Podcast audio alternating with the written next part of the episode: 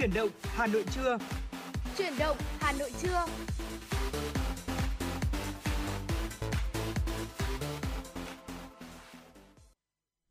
Xin kính chào quý vị và các bạn, Trọng Khương cùng với Phương Nga như đã hẹn đã quay trở lại đồng hành cùng với quý vị trong chương trình Chuyển động Hà Nội trưa ngày hôm nay, tiếp nối cho chương trình buổi sáng. À, quý vị trong những tiếng đồng hồ vừa rồi không biết là di chuyển ở ngoài đường có câu chuyện nào thú vị muốn chia sẻ thêm với chúng tôi không ạ? Đừng quên hai kênh tương tác quen thuộc của chương trình nhé. Và thưa quý vị, số điện thoại của chúng tôi là không hai bốn ba bảy bảy ba sáu sáu tám tám cũng đang sẵn sàng chờ đón những cuộc gọi, những chia sẻ của quý vị hoặc là những yêu cầu về một ca khúc, một món quà tặng cho người thân bạn bè của mình. Hãy liên hệ về với chúng tôi và chúng tôi sẽ cố gắng trở thành cầu nối giúp quý vị có thể truyền tải những lời nhắn nhủ yêu thương cũng như là giúp quý vị có thể đến gần với những người thân yêu của mình hơn. Và mở đầu cho chương trình Chuyển động Hà Nội trưa ngày hôm nay thì chúng ta sẽ cùng nhau uh, bàn luận một chút về một uh, tin tức mới vừa mới cập nhật ngày uh, hôm qua chúng tôi có ghi nhận được, đó là gần đây thì chúng ta đã có thể thấy là rất là nhiều những vụ việc người nổi tiếng ừ. uh, làm từ thiện. Tuy nhiên thì lại tưởng chừng đó là một hành động rất là đẹp nhưng ừ. lại bên cạnh đó sau đó thì lại gây ra rất là nhiều những cái ồn ào không đáng có liên quan tới việc là những người nổi tiếng đó đã không công khai minh bạch sử dụng những số tiền mà mình đã huy động được. Mới đây thì đã có những cái quy tắc ứng xử dành cho những người hoạt động trong lĩnh vực nghệ thuật chính thức được ban hành.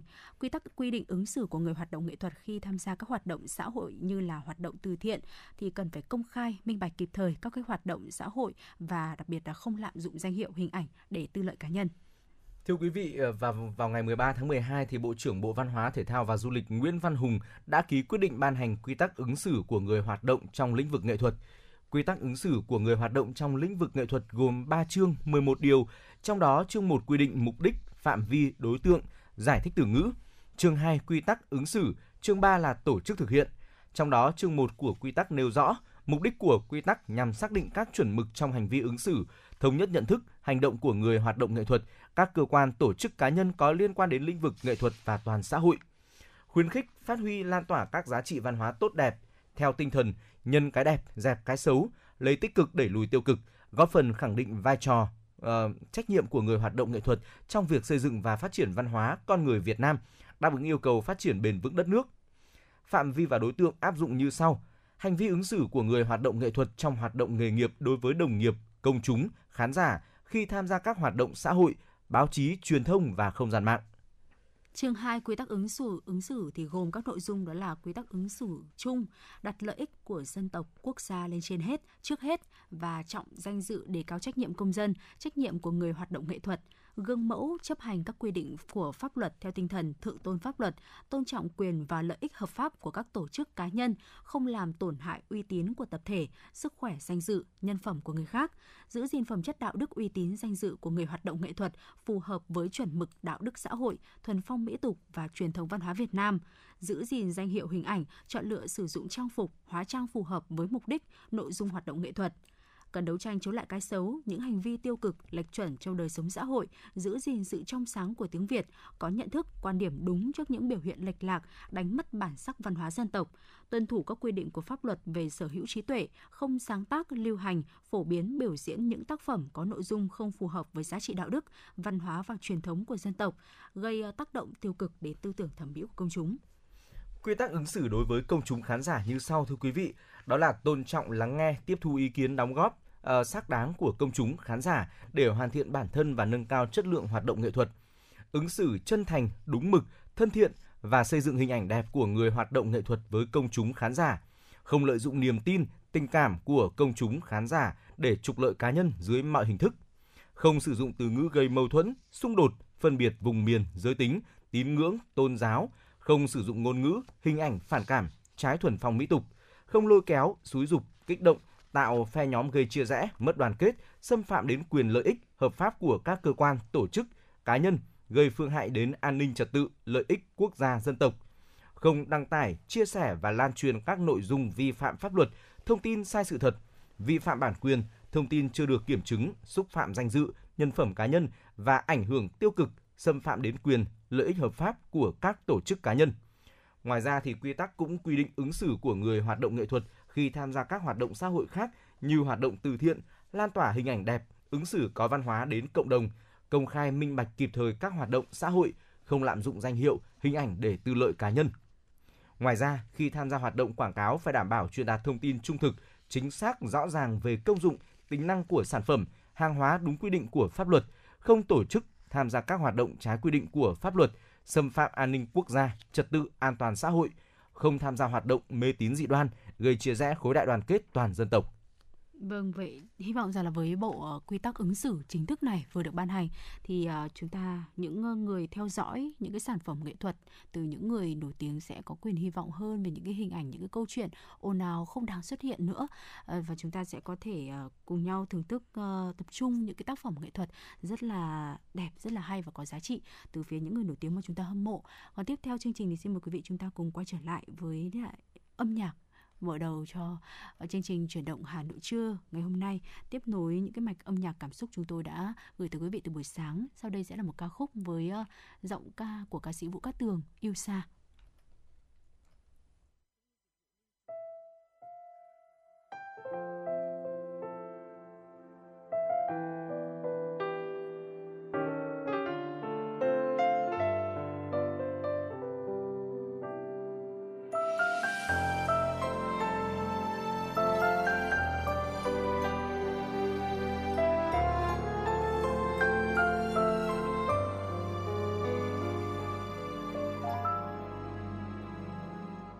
Sương đã ngủ, đọng lại trên phiến lá rất xanh, mà còn tình anh chưa thôi nhắc em giữa mùa lặng lẽ trôi qua.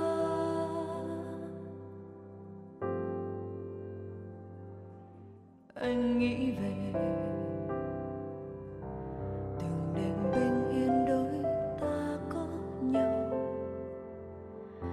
bàn tay em khẽ đan lên mái tóc anh, mắt người chặt chẽ bao yêu thương.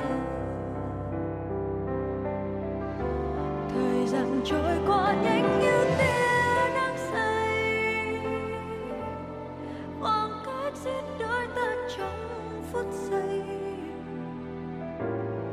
quặn thắt tim anh từ lúc ta phải nói chia xa từ đây. Còn trong ta bao nhiêu ước nguyện mình từng viết cho mai sau ta có nhau, hạnh phúc nơi đây còn đang dấu xa, để ngày nào đó ta lại bắt đầu.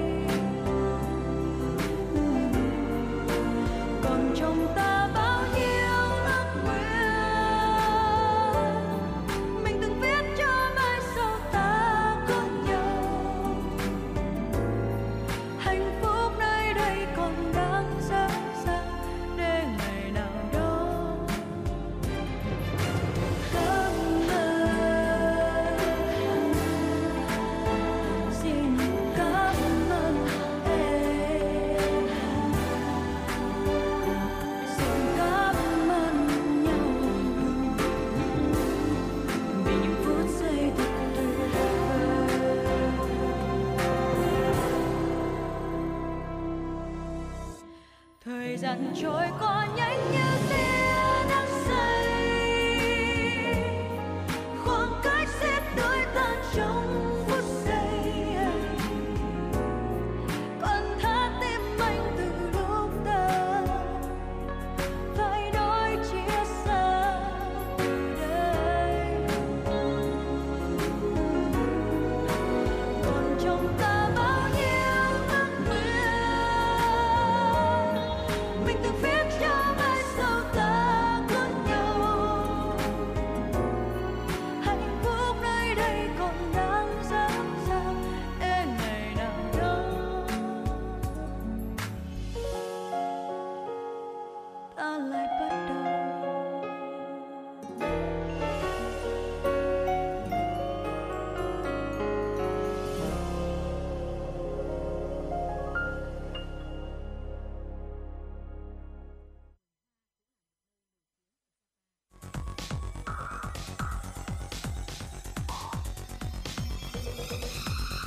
và các bạn đang theo dõi kênh ép em chín mươi sáu MHz của Đài Phát thanh Truyền hình Hà Nội. Hãy giữ sóng và tương tác với chúng tôi theo số điện thoại không hai bốn ba bảy bảy ba sáu sáu tám tám. ép em chín mươi sáu đồng hành trên mọi nẻo đường. đường. Quý vị và các bạn đang quay trở lại với Chuyển động Hà Nội trưa, và lúc này sẽ là thời lượng dành cho tin tức. Xin mời quý vị cùng lắng nghe. Ngày hôm qua, Hà Nội dẫn đầu cả nước về số ca mắc mới với một nghìn ca. một phần ba trong số này là trong cộng đồng. Theo đó, để sẵn sàng cho mọi tình huống, đối với những trường hợp ép không nhẹ không triệu chứng, những gia đình không đủ điều kiện cách ly tại nhà, ép không sẽ được điều trị tại các trạm y tế lưu động. Dự kiến Hà Nội sẽ thành lập năm trăm lẻ tám trạm y tế lưu động thu dung và điều trị ép không nhẹ không triệu chứng.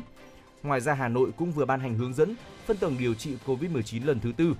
Cụ thể, tầng thứ hai dành cho trường hợp không triệu chứng hoặc triệu chứng nhẹ, mức độ trung bình với nguy cơ cao. Về tầng thứ ba, điều trị bệnh nhân nặng nguy kịch, có Bệnh viện Bệnh nhiệt đới Trung ương đang chuyển đổi công năng thành trung tâm hồi sức cô vít mười chín. Bộ Y tế vừa cho phép Hà Nội xác định ép không khi có kết quả test nhanh kháng nguyên dương tính, thay vì xét nghiệm pê xê rờ mang giá trị khẳng định. Theo Bộ Y tế, để thích ứng với tình hình mới và bảo đảm an toàn, linh hoạt, phù hợp với điều kiện và nguồn lực của địa phương, Sở Y tế căn cứ cấp độ dịch, khả năng đáp ứng và hướng dẫn của Bộ nhằm xác định ca bệnh.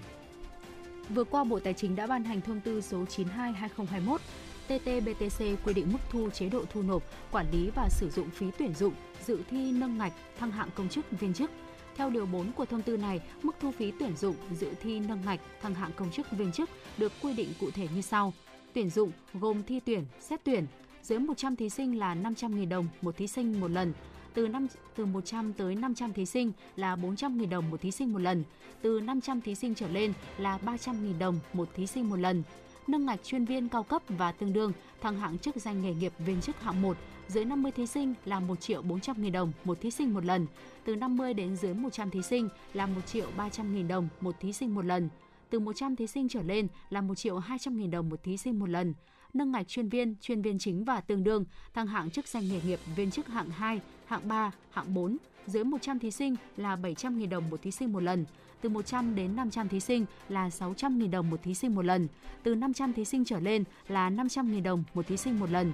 Ngoài ra, mức thu phúc khảo thi tuyển dụng, thi nâng ngạch công chức, thăng hạng công chức danh nghề nghiệp viên chức là một trăm năm mươi nghìn đồng một bài thi. Thưa quý vị, Viện Khoa học An toàn và Vệ sinh Lao động thuộc Tổng Liên đoàn Lao động Việt Nam phối hợp với Trường Đại học Công đoàn vừa tổ chức hội thảo thực trạng đổi mới tổ chức, hoạt động, phương thức của Công đoàn Việt Nam trong bối cảnh Việt Nam tham gia các hiệp định thương mại thế hệ mới.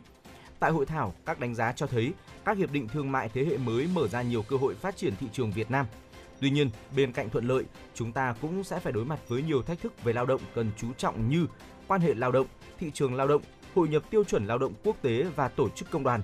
Tất cả những vấn đề nêu trên đòi hỏi tổ chức công đoàn đại diện cho lợi ích hợp pháp của người lao động phải đổi mới tổ chức, phương thức hoạt động để có thể thích nghi với sự phát triển mới.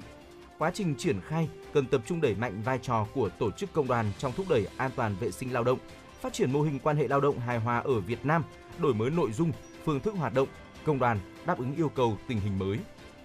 Bộ Tư pháp phối hợp với Cơ quan Liên Hợp Quốc về Bình đẳng giới và trao quyền cho phụ nữ UNWOMEN vừa tổ chức tọa đàm vai trò của phụ nữ ngành tư pháp trong xây dựng và thực thi pháp luật, kinh nghiệm của các nước a sê an.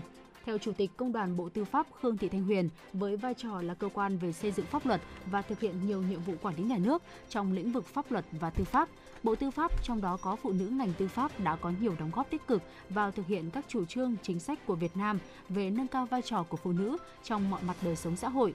Vì vậy, việc nâng cao nhận thức và năng lực cho cán bộ ngành tư pháp nói chung và cho cán bộ ngành và cho cán bộ nữ ngành tư pháp nói riêng về những vấn đề mới đặt ra từ yêu cầu của thực tiễn, đặc biệt là các cam kết quốc tế về bình đẳng giới, về vai trò của phụ nữ trong giải quyết các vấn đề an ninh, hòa bình để có thể thực hiện tốt hơn nhiệm vụ của ngành luôn được quan tâm.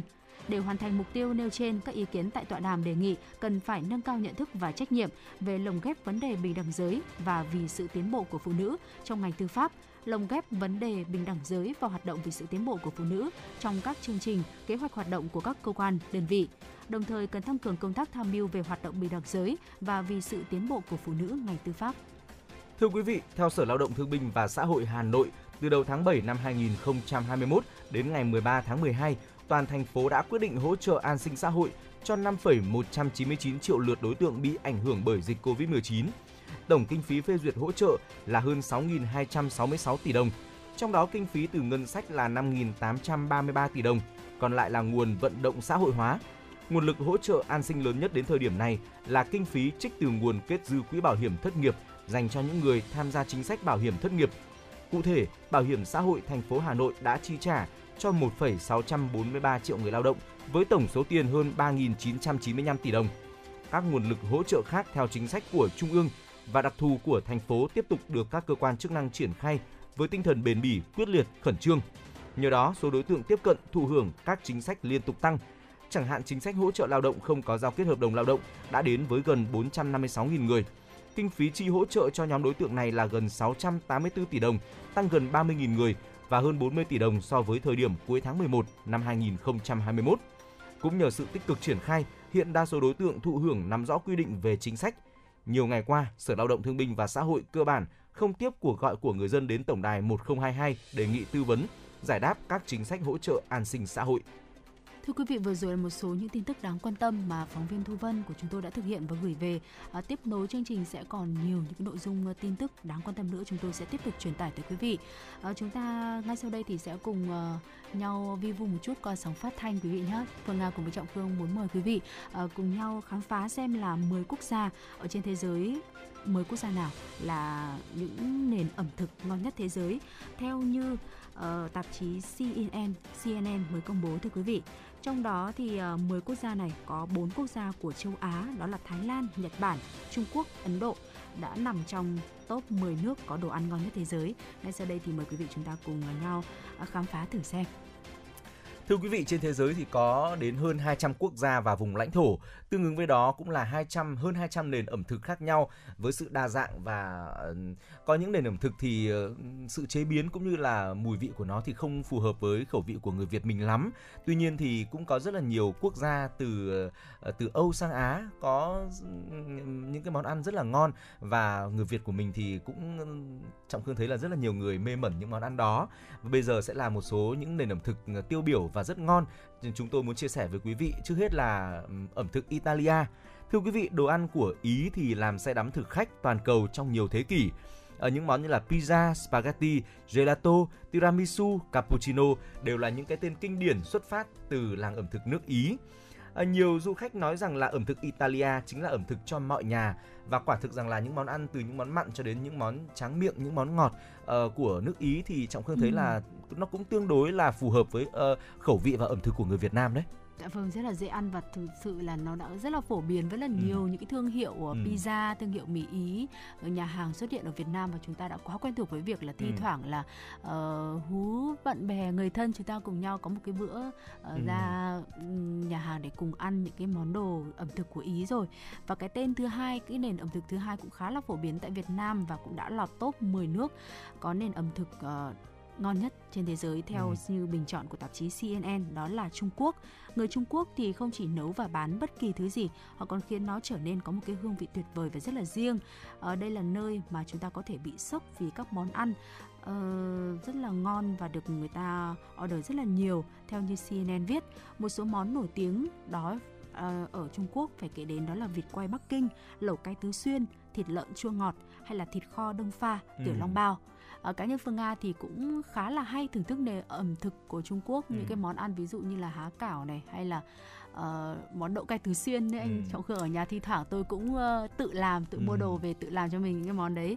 À, thực ra thì ẩm thực của Trung Quốc, Trung Quốc là một vùng đất rất là rộng lớn đúng không Phương Nga? Ừ. Và với mỗi vùng đất ở Trung Quốc thì cũng có những sự khác nhau về ẩm thực, và đúng là không phải là có món nào của món ăn nào, món đồ ăn Trung Quốc nào cũng hợp với khẩu vị của người Việt Nam. Ừ. Bởi vì Trọng Khương thấy là ở những vùng lạnh giá ấy, thì đồ ăn thường rất là, là nhiều dầu mỡ này và rất là cay. Ừ. À, chúng ta ăn thì sẽ cảm thấy rất là nhanh ngấy. Tuy nhiên thì cũng có những cái món ví dụ như là há cảo đấy mà Phương Nga vừa chia sẻ thì cũng rất ừ. là dễ ăn này. Rồi thì vịt quay Bắc Kinh cũng là một đặc sản mà người Việt của chúng ta rất là mê. À, tiếp theo thì xin mời quý vị hãy cùng trở lại với châu Âu và đến với đất nước Pháp. À, thưa quý vị, à, Pháp thì không chỉ có thủ đô Paris à, hoa lệ mà còn có rất là nhiều những món ăn ngon đẳng cấp để chúng ta có thể thưởng thức, từ bánh mì baguette, bánh sừng bò, macaron cho đến gan ngỗng, sườn cừu nướng. à, nếu mà có cơ hội trải nghiệm và đi dọc đất nước Pháp thì à, chúng ta còn được à, thưởng thức rượu vang ở mỗi vùng miền khác nhau, cũng là một trải nghiệm rất là thú vị. Vâng, và đứng ở vị trí số bốn đó chính là ẩm thực đến từ xứ sở bò tót, thưa quý vị. Ừ. Nhiều thực khách nói rằng là họ bất giác nuốt nước miếng khi mà nhắc đến ẩm thực của Tây Ban Nha. Ở xứ sở bò tót thì ẩm thực được ví như một sự tận hưởng khoái lạc kéo dài miên man và bất kỳ ai cũng rất là hứng thú để mà tham gia.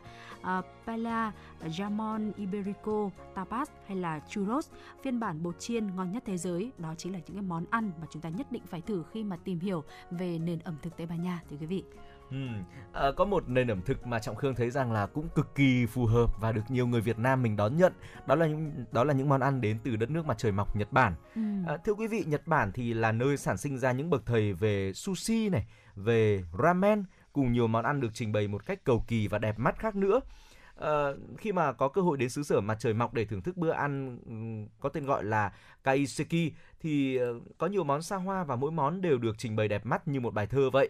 Ờ, nếu mà không ấy, thì chúng ta có thể chọn một chỗ ngồi tại băng chuyền sushi, tận hưởng bữa tiệc dành cho những người độc thân, hay là thử bất kỳ món nào trong cửa hàng tiện lợi cũng được.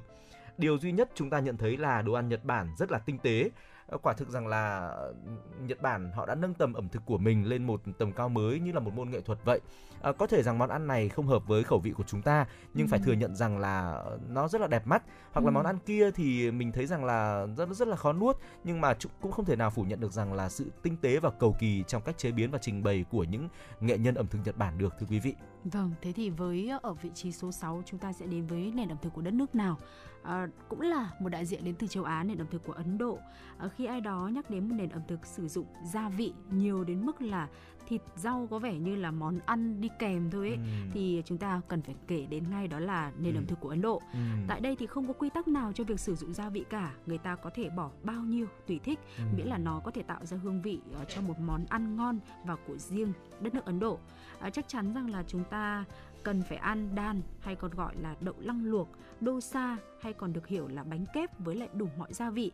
Masala chai, đó là loại trà được pha cùng với sữa, các loại thảo mộc khi mà chúng ta đến với Ấn Độ. Ừ, nhắc đến Ấn Độ thì có nhiều người liên, cử, liên tưởng đến cà ri trong các món ăn, nó rất là dậy mùi. ừ. Tuy nhiên thì qua những chia sẻ vừa rồi của Phương Nga thì chúng ta cũng thấy được rằng là tại Ấn Độ còn rất là nhiều những loại gia vị đặc trưng khác nữa, mà có lẽ là phải những, là những du khách có cơ hội đặt chân đến mảnh đất Ấn Độ thì chúng ta mới có cơ hội thưởng thức được, đúng không ạ?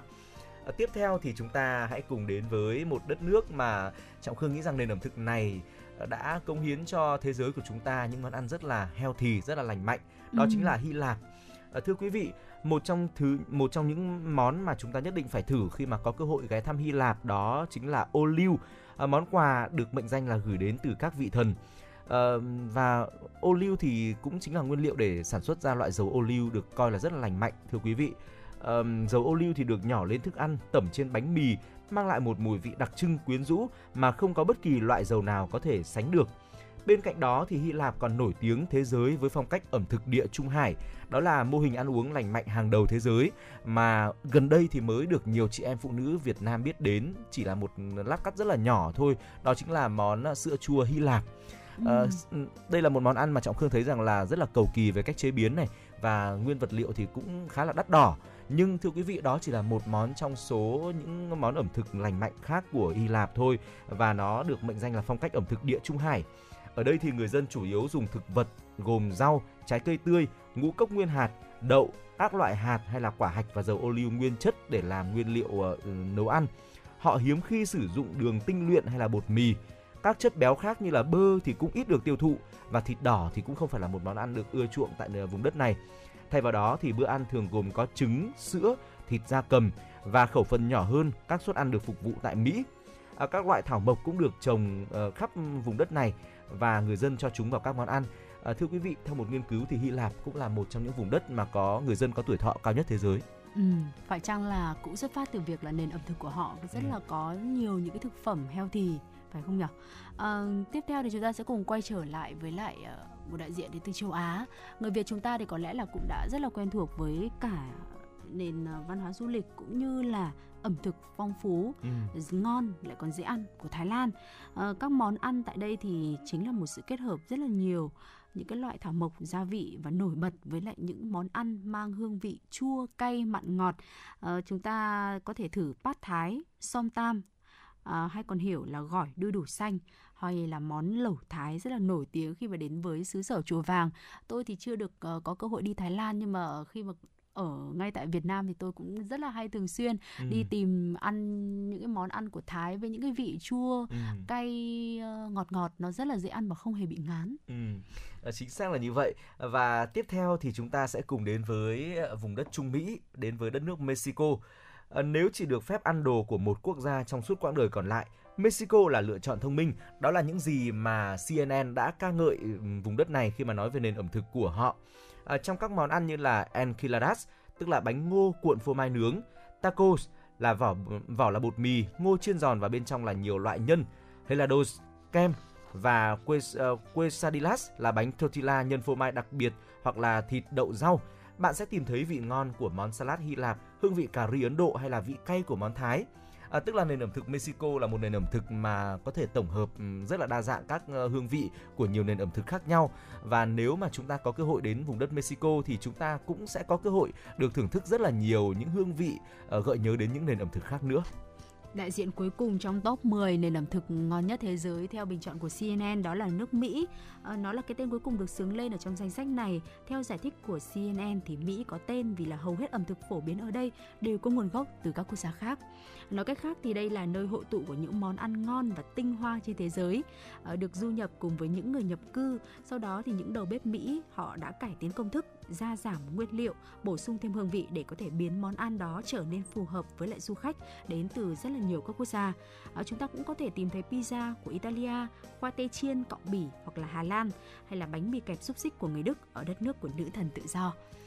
Thưa quý vị, vừa rồi là một số tổng hợp về những nền ẩm thực ngon của thế giới. Và Trọng Khương biết rằng là chúng ta còn rất là nhiều những nền ẩm thực phong phú, đa dạng khác nữa. Nếu quý vị có những trải nghiệm thực tế muốn được chia sẻ với chúng tôi, muốn được chia sẻ, lan tỏa đến nhiều người hơn thì hãy chia sẻ với Chuyển động Hà Nội. Chúng tôi sẽ giúp quý vị có thể lan tỏa nhiều hơn đến tất cả quý vị thính giả đang nghe đài, để chúng ta có thể có được thêm kiến thức cũng như là sự trải nghiệm văn hóa trong thời điểm mà chúng ta chưa thể đi du lịch tự do thoải mái được. Vâng ạ, và tiếp theo thì chúng ta sẽ cùng quay trở lại với uh, những giai điệu âm nhạc Ánh Nắng Của Anh với sự thể hiện của Đức Phúc. Xin mời quý vị chúng ta cùng lắng nghe.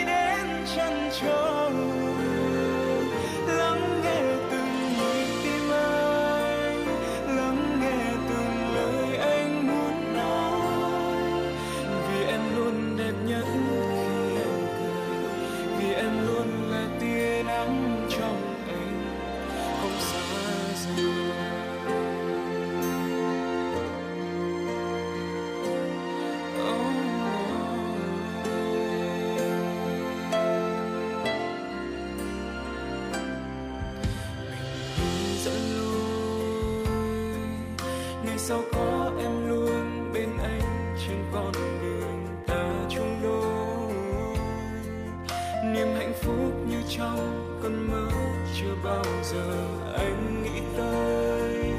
Phút giây ta trong nhau tình yêu ấy, giờ đây là em, người anh sẽ mãi không quên.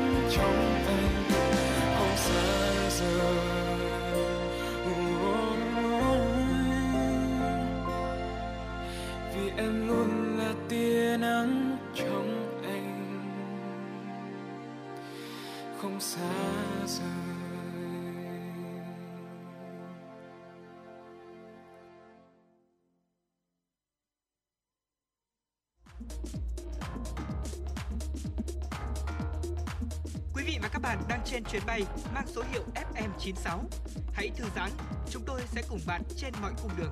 Hãy giữ sóng và tương tác với chúng tôi theo số điện thoại không hai bốn ba bảy bảy ba sáu sáu tám tám.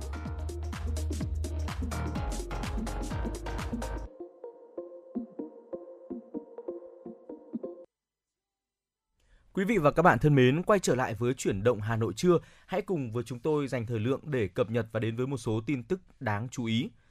Tổng cục Hải quan Trung Quốc thông tin, trừ trường hợp có thỏa thuận riêng giữa cơ quan có thẩm quyền của Việt Nam với Tổng cục Hải quan Trung Quốc, doanh nghiệp sản xuất nước ngoài xuất khẩu thực phẩm vào Trung Quốc phải nộp hồ sơ đăng ký doanh nghiệp thông qua hệ thống quản lý đăng ký doanh nghiệp sản xuất nước ngoài nhập khẩu thực phẩm. Theo quy định mới, kể từ ngày mùng một tháng một năm hai nghìn không trăm hai mươi hai, các doanh nghiệp sản xuất thực phẩm nhập khẩu vào Trung Quốc đã đăng ký sẽ phải in mã số được Tổng cục Hải quan Trung Quốc cấp hoặc mã số do cơ quan có thẩm quyền của Việt Nam cấp.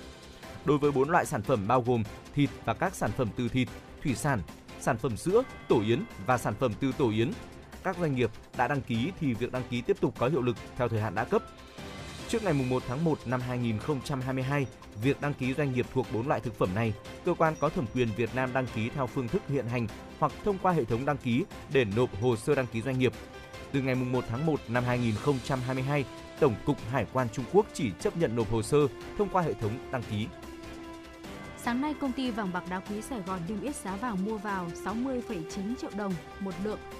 Giá bán ra là sáu mươi mốt phẩy sáu triệu đồng một lượng, cùng tăng lên năm mươi nghìn đồng một lượng ở chiều mua vào và bán ra so với thời điểm cuối ngày mười ba tháng mười hai. Chênh lệch giá bán vàng đang cao hơn giá mua là bảy trăm nghìn đồng một lượng. Tập đoàn Doji niêm yết giá vàng mua vào bán ra đầu phiên hôm nay ở mức sáu mươi phẩy tám và sáu mươi mốt phẩy năm triệu đồng một lượng, cùng tăng một trăm nghìn đồng một lượng ở chiều mua vào và bán ra so với cuối phiên giao dịch ngày hôm qua. Chênh lệch giá mua bán vàng tại Doji đang là bảy trăm nghìn đồng một lượng. Thưa quý vị, Ủy ban Nhân dân thành phố Hà Nội vừa phê duyệt bốn mươi tám quy trình giải quyết thủ tục hành chính thuộc thẩm quyền quản lý nhà nước của Sở Xây dựng Hà Nội. Trong đó có hai mươi hai quy trình lĩnh vực hoạt động xây dựng, bốn quy trình lĩnh vực kinh doanh bất động sản, mười bốn quy trình lĩnh vực nhà ở và công sở, một quy trình lĩnh vực vật liệu xây dựng, một quy trình lĩnh vực hạ tầng kỹ thuật, ba quy trình lĩnh vực giám định tư pháp, ba quy trình lĩnh vực quản lý chất lượng công trình thuộc thẩm quyền giải quyết của cấp thành phố. Ngoài ra, thành phố phê duyệt chín quy trình giải quyết thủ tục hành chính lĩnh vực xây dựng thuộc thẩm quyền giải quyết của Ủy ban Nhân dân cấp huyện. Theo quyết định phê duyệt, Ủy ban Nhân dân thành phố giao Sở Xây dựng chủ trì phối hợp với Sở Thông tin và Truyền thông, các cơ quan đơn vị liên quan xây dựng quy trình điện tử giải quyết thủ tục hành chính tại phần mềm của hệ thống thông tin một cửa điện tử của thành phố theo quy định. Học sinh trung học phổ thông trên cả nước sẽ có cơ hội tham gia kỳ thi Olympic năm học hai nghìn không trăm hai mươi mốt hai nghìn không trăm hai mươi hai vào ngày tám và ngày chín tháng một năm hai nghìn không trăm hai mươi hai. Đây là kỳ thi do Đại học Quốc gia Hà Nội tổ chức lần đầu tiên nhằm động viên khuyến khích giáo viên, học sinh phát huy năng lực sáng tạo, dạy giỏi, học giỏi, góp phần nâng cao chất lượng giảng dạy bậc trung học phổ thông, đồng thời phát hiện học sinh có năng khiếu về môn học để tạo nguồn bồi dưỡng, tạo cơ hội cho những học sinh giỏi được xét tuyển thẳng vào các chương trình đào tạo, trình độ đại học của Đại học Quốc gia Hà Nội. Học sinh sẽ có cơ hội tranh tài ở mười môn thi, bao gồm tiếng Anh, tiếng Nga, tiếng Pháp, tiếng Trung Quốc, tiếng Đức, tiếng Nhật, tiếng Hàn, ngữ văn, lịch sử địa lý. Các đội tuyển do Sở Giáo dục và Đào tạo thành lập có không quá mười thành viên, một đội tuyển đối với mỗi môn thi. Các Sở Giáo dục và Đào tạo, các nhà trường đăng ký dự thi trước ngày hai mươi lăm tháng mười hai năm hai nghìn không trăm hai mươi mốt. Thưa quý vị và các bạn, vừa rồi là một số những thông tin đáng chú ý chúng tôi cập nhật và gửi đến quý vị trong Chuyển động Hà Nội trưa.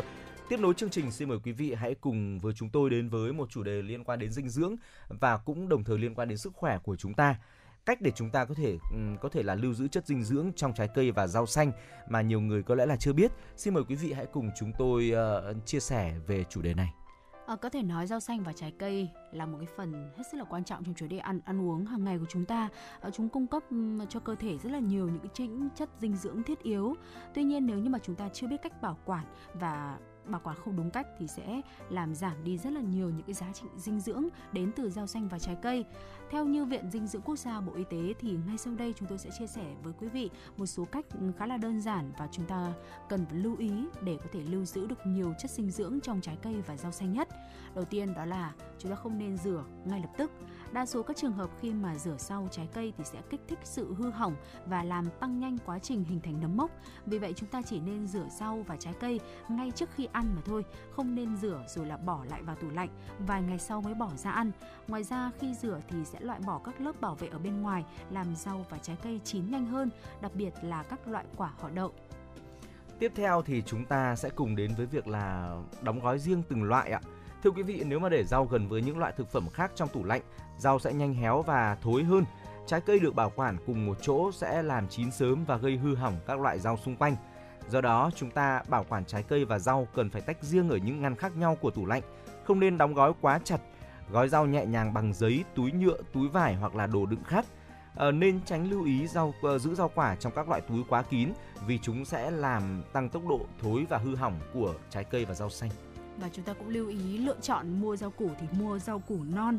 Thông thường thì rau củ non sẽ có nhiều những chất dinh dưỡng hơn là rau quả đã già. Ừ. Nghiên cứu đã cho thấy rằng là lá rau khi còn non thì sẽ có nhiều hoạt chất sinh học và có hàm lượng các chất dinh dưỡng cao hơn các loại lá rau già. Điều này thì cũng đúng với lại các loại rau họ cải thưa quý vị. Và chúng ta cần bảo quản nguyên vẹn chúng. Các nhà nghiên cứu thì đã phát hiện ra rằng là nếu như mà cắt trái cây và rau quả sau đó mới bảo quản thì chúng sẽ mất đi khoảng từ mười tới hai mươi lăm phần trăm lượng chất chống oxy hóa như là vitamin C hay là carotenoid trong khoảng từ năm tới sáu ngày vì là chúng tiếp xúc với khí oxy. Còn với các loại rau nếu như mà cắt chúng rồi là chúng ta mới bảo quản thì có thể sẽ làm uh, giải phóng ra các cái chất kích thích quá trình hư hỏng và thối của rau, đồng thời thì sẽ làm mất đi những cái chất dinh dưỡng ở trong rau. Vì vậy chúng ta chỉ nên cắt rau quả ngay trước khi ăn mà thôi. Thưa quý vị, vừa rồi là một số những mẹo vặt rất là đơn giản thôi và chúng ta đều có thể thực hiện được. Tuy nhiên thì cũng có nhiều người chưa nắm được những đúng rồi chưa để ý những mẹo vặt này, thì chúng tôi cũng hy vọng rằng là với những chia sẻ vừa rồi, quý vị đã có thêm cho mình những uh, kinh nghiệm cũng như là có thêm cho mình một kênh tham khảo về kiến thức bảo vệ bảo quản rau củ quả thật là tươi ngon. À, còn bây giờ thì uh, hãy cùng chúng tôi đến với âm nhạc, một ca khúc gửi đến quý vị trong buổi trưa ngày hôm nay, và đừng rời sóng, chúng tôi sẽ quay trở lại tiếp tục đồng hành cùng quý vị với những nội dung đáng chú ý tiếp theo.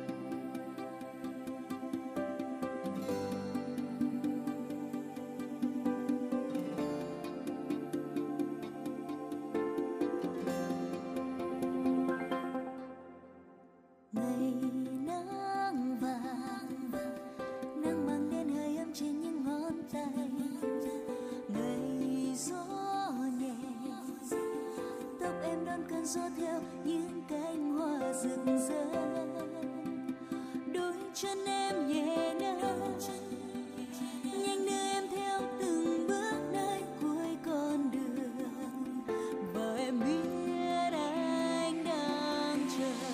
Cần tay anh, anh sẽ mang em theo những giấc mơ.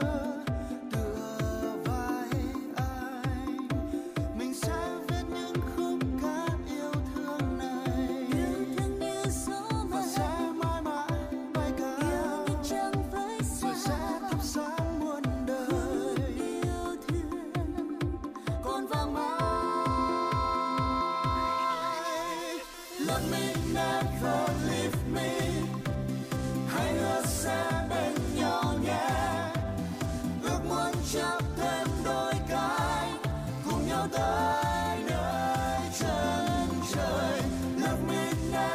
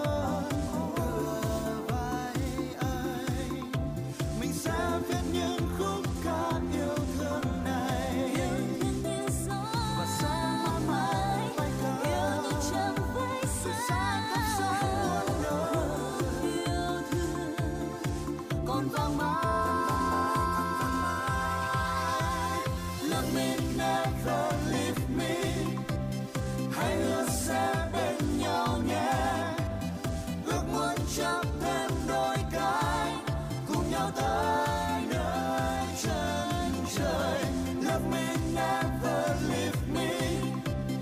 Cứ thế nhé, không xa cách, có nhau mãi. Những phút giây trong đời, những giấc mơ tuyệt vời.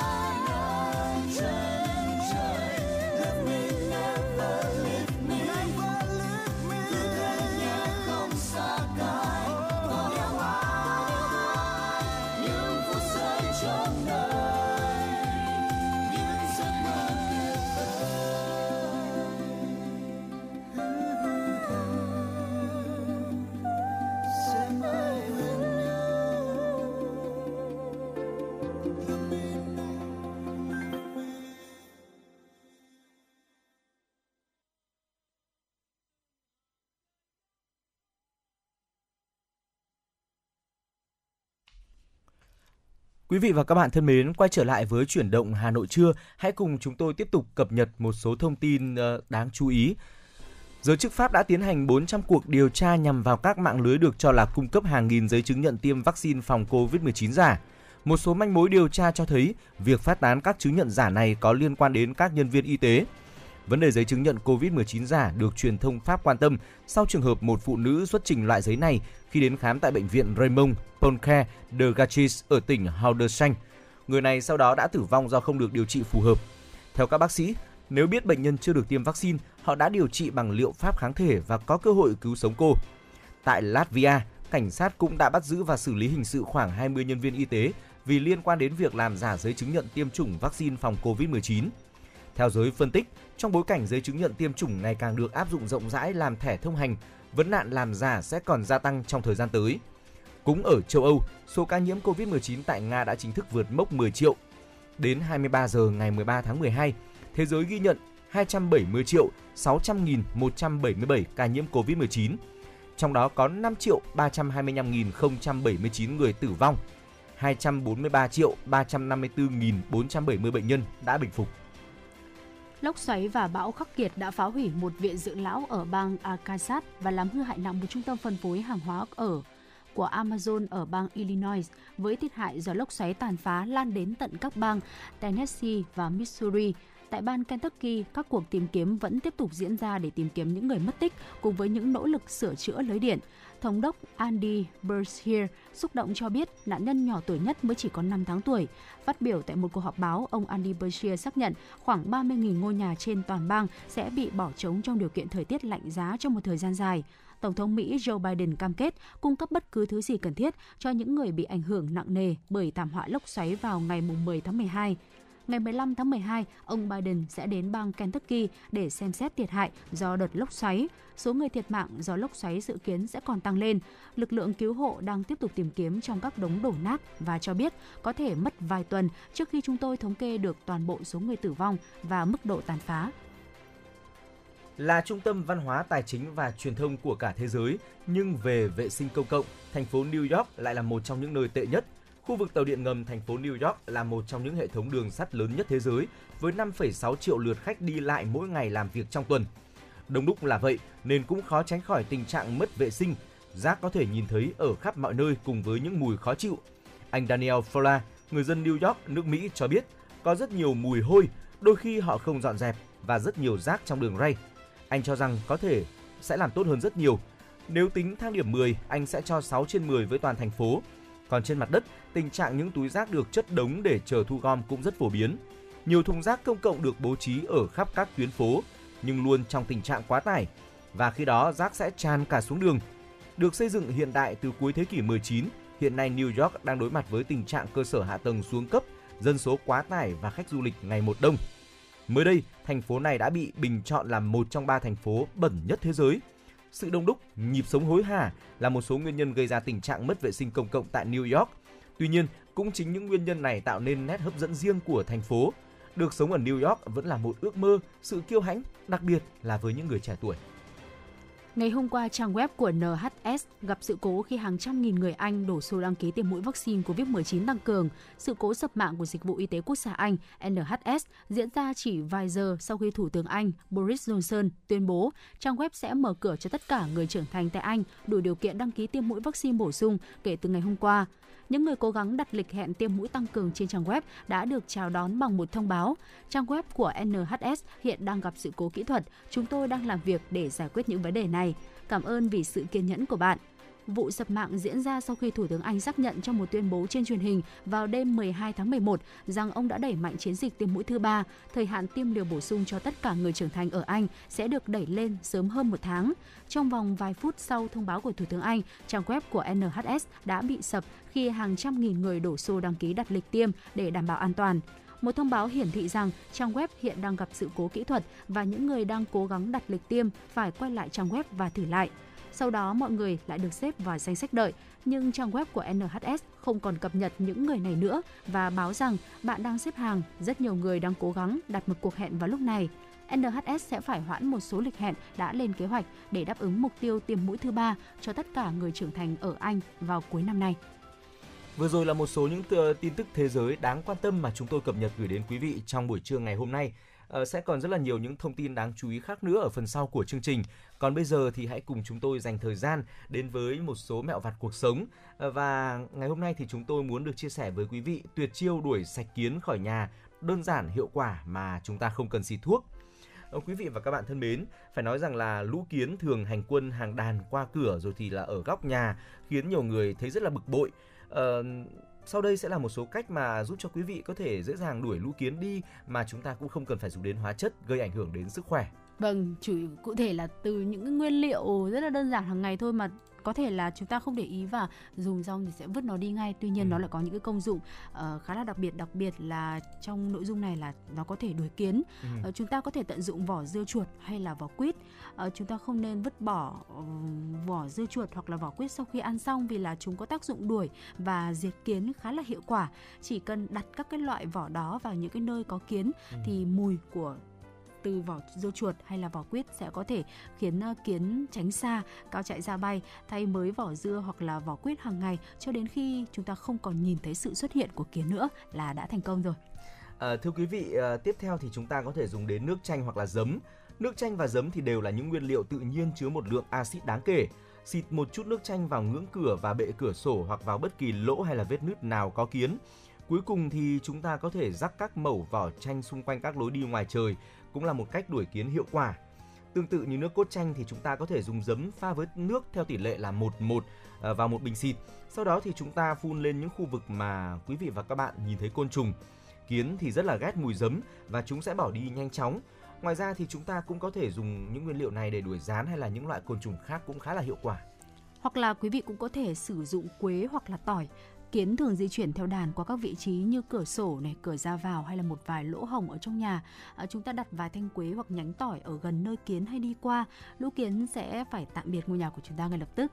À, khi mà sử dụng tỏi, bạn nhớ là tách từng tép ra và cắt thành những cái miếng nhỏ.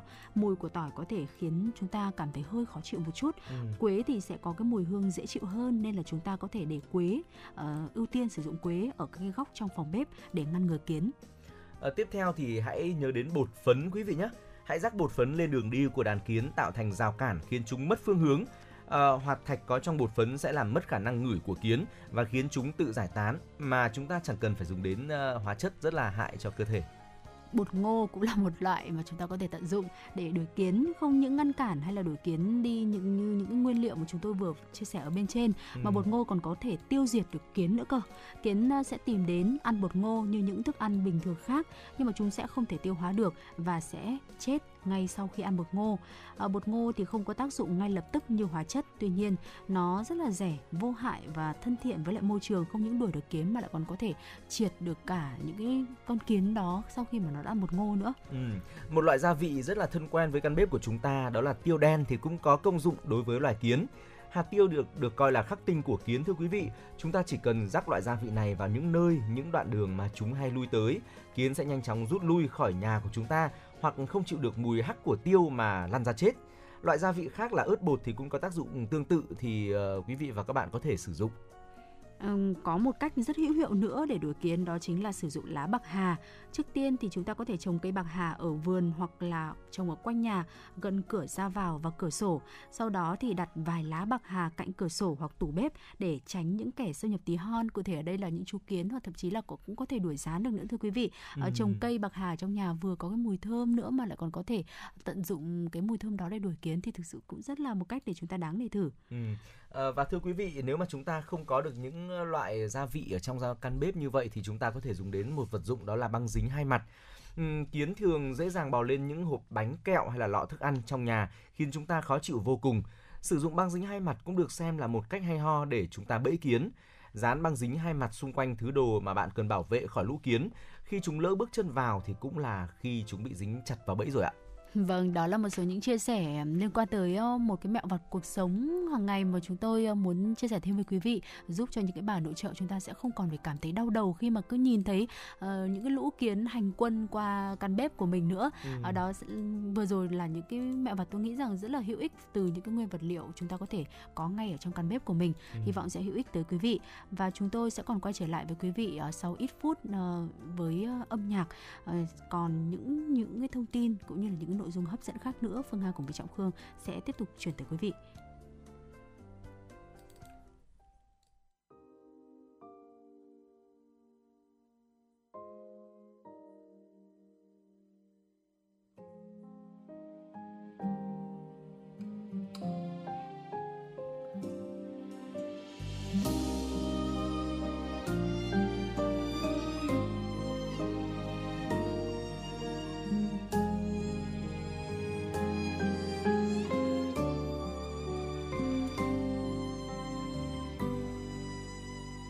Còn gì đau hơn chữ đã từng, đã yêu, đã hy vọng, từng cho nhau những ký ức của màu.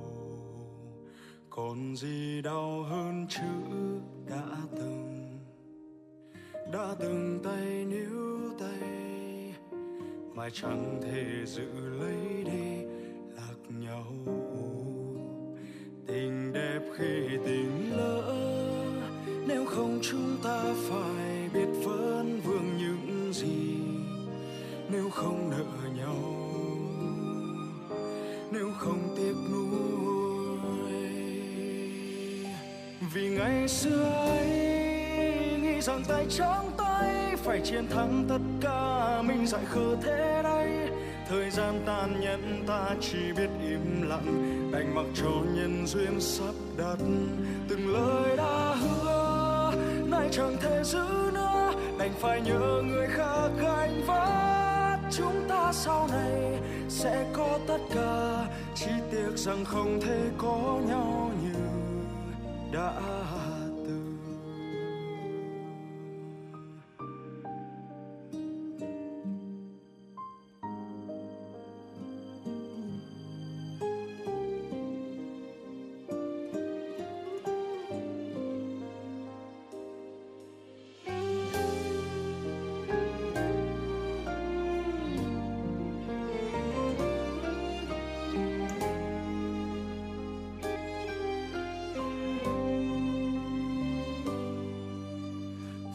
chẳng. Ta đã quá bông buồn, cứ yêu cứ mơ mộng mà không hề biết phải yêu một người thế nào. Để rồi khi học cách yêu rồi mới nhận ra chúng ta chẳng còn lại gì ngoài chữ đã. Tình lỡ, nếu không chúng ta phải biết vẫn vương những gì. Nếu không nợ nhau,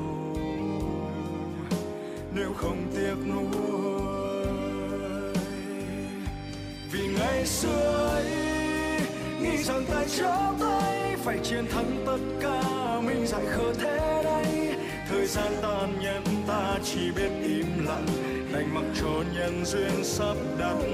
Từng lời đã hứa lại chẳng thể giữ nữa, đành phải nhờ người khác gánh vác. Chúng ta sau này sẽ có tất cả, chỉ tiếc rằng không thể có nhau như đã.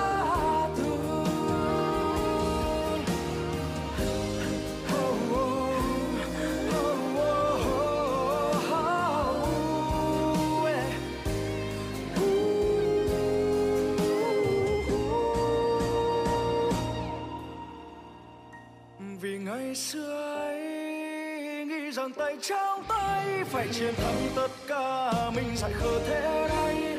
Thời gian tàn nhẫn ta chỉ biết im lặng, đành mặc cho nhân duyên sắp đặt.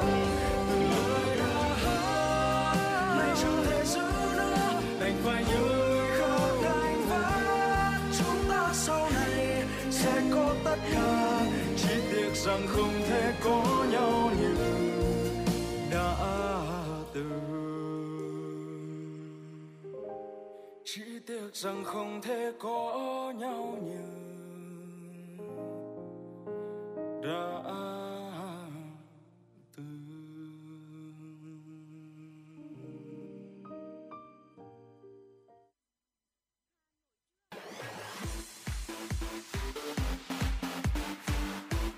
Chuyển động Hà Nội trưa.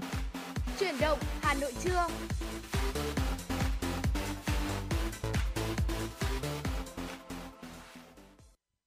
Quý vị và các bạn đang quay trở lại với Chuyển động Hà Nội trưa. Tiếp tục đồng hành cùng quý vị là Trọng Khương và Phương Nga. À, thưa quý vị, trong chuyển động trong những phút, phút tiếp theo của Chuyển động Hà Nội trưa, xin mời quý vị hãy cùng dành thời lượng để tiếp tục cập nhật một số thông tin đáng chú ý mà chúng tôi gửi đến quý vị ngay bây giờ.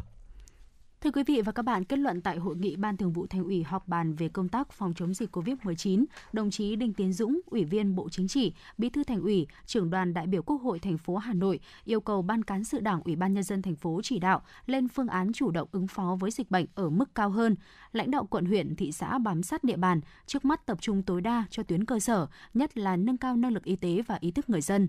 Tính riêng từ ngày mười một tháng mười đến mười tám giờ chiều qua, ngày mười ba tháng mười hai, toàn thành phố đã ghi nhận gần mười lăm nghìn ca mắc SARS-cô vê hai. Hiện thành phố vẫn còn ba mươi bảy điểm phong tỏa và chín chùm ca bệnh. Để phòng chống dịch, Hà Nội đã triển khai ba mươi hai bệnh viện, cơ sở thu dung và hai mươi bảy cơ sở thu dung theo mô hình trạm y tế lưu động với năng lực điều trị cho một trăm nghìn ca bệnh. Thành phố cũng đã triển khai thi công xong hệ thống oxy tại hai mươi lăm bệnh viện với ba nghìn hai trăm đầu ra khí oxy phục vụ cho người bệnh, tập huấn chuyên môn trực tuyến cho tất cả các xã, phường, thị trấn và triển khai ứng dụng phần mềm để quản lý theo dõi, điều trị cho ép không tại nhà. Bí thư Thành ủy Đinh Tiến Dũng nhận định, nhờ sự vào cuộc của cả hệ thống chính trị và sự chung sức đồng lòng của người dân triển khai đồng bộ, quyết liệt các biện pháp phòng chống dịch, nên dù số ca bệnh bình quân gia tăng mạnh, nhưng thành phố vẫn kiểm soát được tình hình. Tuy nhiên, Bí thư Thành ủy cho rằng tâm lý chủ quan còn phổ biến. Tình trạng tụ tập đông người, không thực hiện năm K trong tổ chức lễ đám, ăn uống ở hàng quán diễn ra ở nhiều nơi. Một số quận, huyện, phường, xã vẫn chưa triển khai điều trị ép không thể nhẹ hoặc không triệu chứng, cách ly ép một tại nhà. Trước tình hình đó, Bí thư Thành ủy nhấn mạnh, cả hệ thống chính trị từ thành phố xuống cơ sở phải vào cuộc đồng bộ để thiết lập trạng thái thích ứng an toàn, linh hoạt, kiểm soát hiệu quả dịch covid mười chín như chỉ đạo của Trung ương và Chính phủ.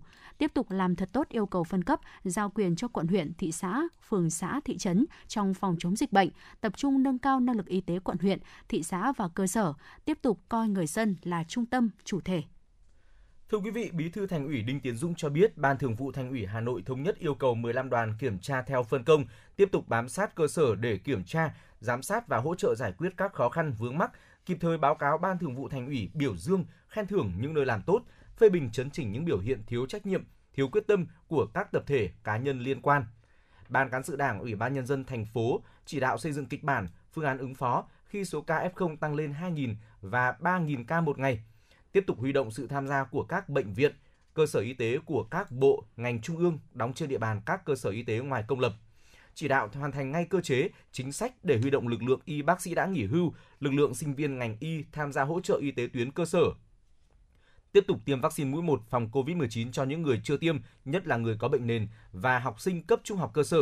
Tiêm mũi hai cho học sinh trung học phổ thông đủ điều kiện và sẵn sàng tiêm mũi ba cho đối tượng theo hướng dẫn của Bộ Y tế. Thường trực Thành ủy yêu cầu cấp ủy, chính quyền các quận, huyện, thị xã chuẩn bị sẵn các phương án phòng chống dịch bệnh ở mức độ cao hơn, không để bị động bất ngờ trong mọi tình huống. Trực tiếp, Bí thư cấp ủy, Chủ tịch Ủy ban Nhân dân các quận, huyện, thị xã phải lãnh đạo, chỉ đạo việc xác định cấp độ dịch và biện pháp tương ứng, nâng cao năng lực hệ thống y tế, thành lập mới các trạm y tế lưu động, tổ chức quản lý điều trị ép không, cách ly ép một tại nhà đối với tất cả các phường, xã, thị trấn, tăng cường kiểm tra, giám sát từ cơ sở. Lưu ý nguy cơ lây lan dịch bệnh trong dịp lễ Noel và Tết Dương lịch hai không hai hai, Bí thư Thành ủy chỉ đạo các cấp, các ngành phải vận động tổ chức tôn giáo, tổ chức theo hình thức trực tuyến nhưng vẫn phải bảo đảm, vẫn phải bảo đảm trang trọng và hạn chế tập trung đông người, tuyên truyền sâu rộng để các vị chức sắc tôn giáo, bà con giáo dân và nhân dân cùng chia sẻ, chung tay với thành phố trong công tác phòng chống dịch. Ban Cán sự Đảng Ủy ban Nhân dân thành phố có phương án chỉ đạo chung để bảo đảm an toàn phòng chống dịch trên toàn địa bàn thành phố, nhất là tại các điểm vui chơi, nơi thường tập trung đông người vào những ngày lễ lớn. Cấp ủy, chính quyền cấp huyện, cấp xã chỉ đạo các lực lượng nòng cốt là công an có phương án bảo đảm an ninh trật tự, điều tiết phân luồng giao thông, tránh tụ tập đông người trong dịp này. Nhấn mạnh yêu cầu chủ động chuẩn bị cho nhân dân đón Tết Nguyên đán thật vui tươi, an toàn, ấm áp, đồng chí Đinh Tiến Dũng yêu cầu các cấp các ngành, Mặt trận Tổ quốc và các đoàn thể nhân dân phải thực hiện đầy đủ kịp thời các chính sách an sinh xã hội, chăm lo, chia sẻ những khó khăn với người dân sinh sống và làm việc trên địa bàn, bảo đảm không để người dân nào bị thiếu ăn, thiếu mặc. Chiều qua, cụm thi đua Ban dân vận các quận phía Tây thành phố Hà Nội, Ban dân vận Thành ủy Hà Nội đã tổ chức hội nghị bình xét công tác thi đua, khen thưởng trong năm hai không hai mốt. Cụm thi đua bao gồm Ban dân vận các quận Thanh Xuân, Nam Từ Liêm, Tây Hồ, Cầu Giấy, Bắc Từ Liêm, Hà Đông, trong đó cụm trưởng là Ban dân vận quận ủy Thanh Xuân.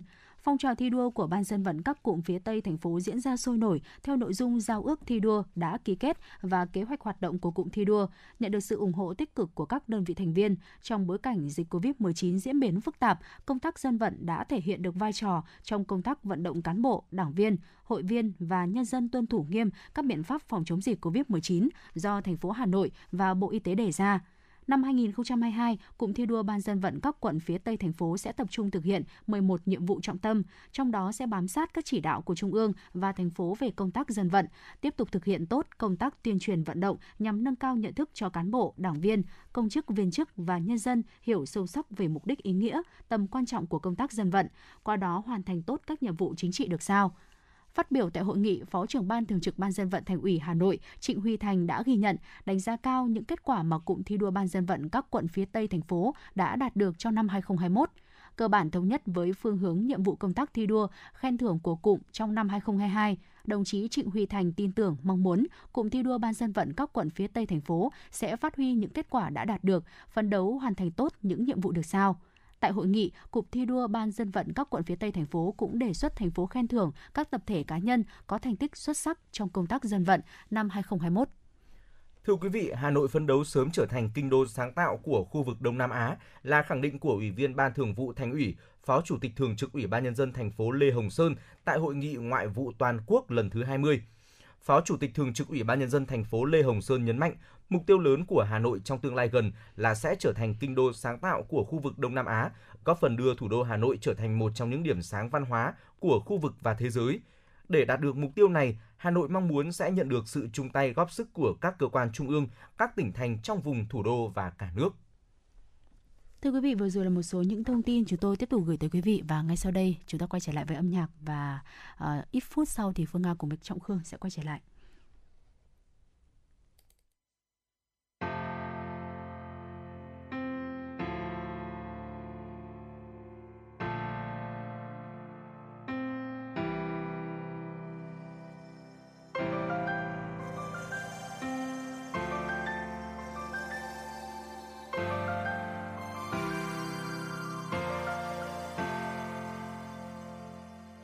Gió đánh cành tre, gió đập cành tre, chiếc thuyền anh vắng lẻ thẻ anh đợi nàng.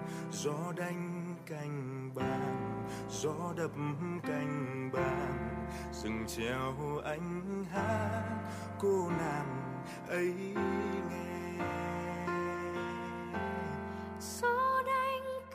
Gió đánh cành dư, gió đập cành dư.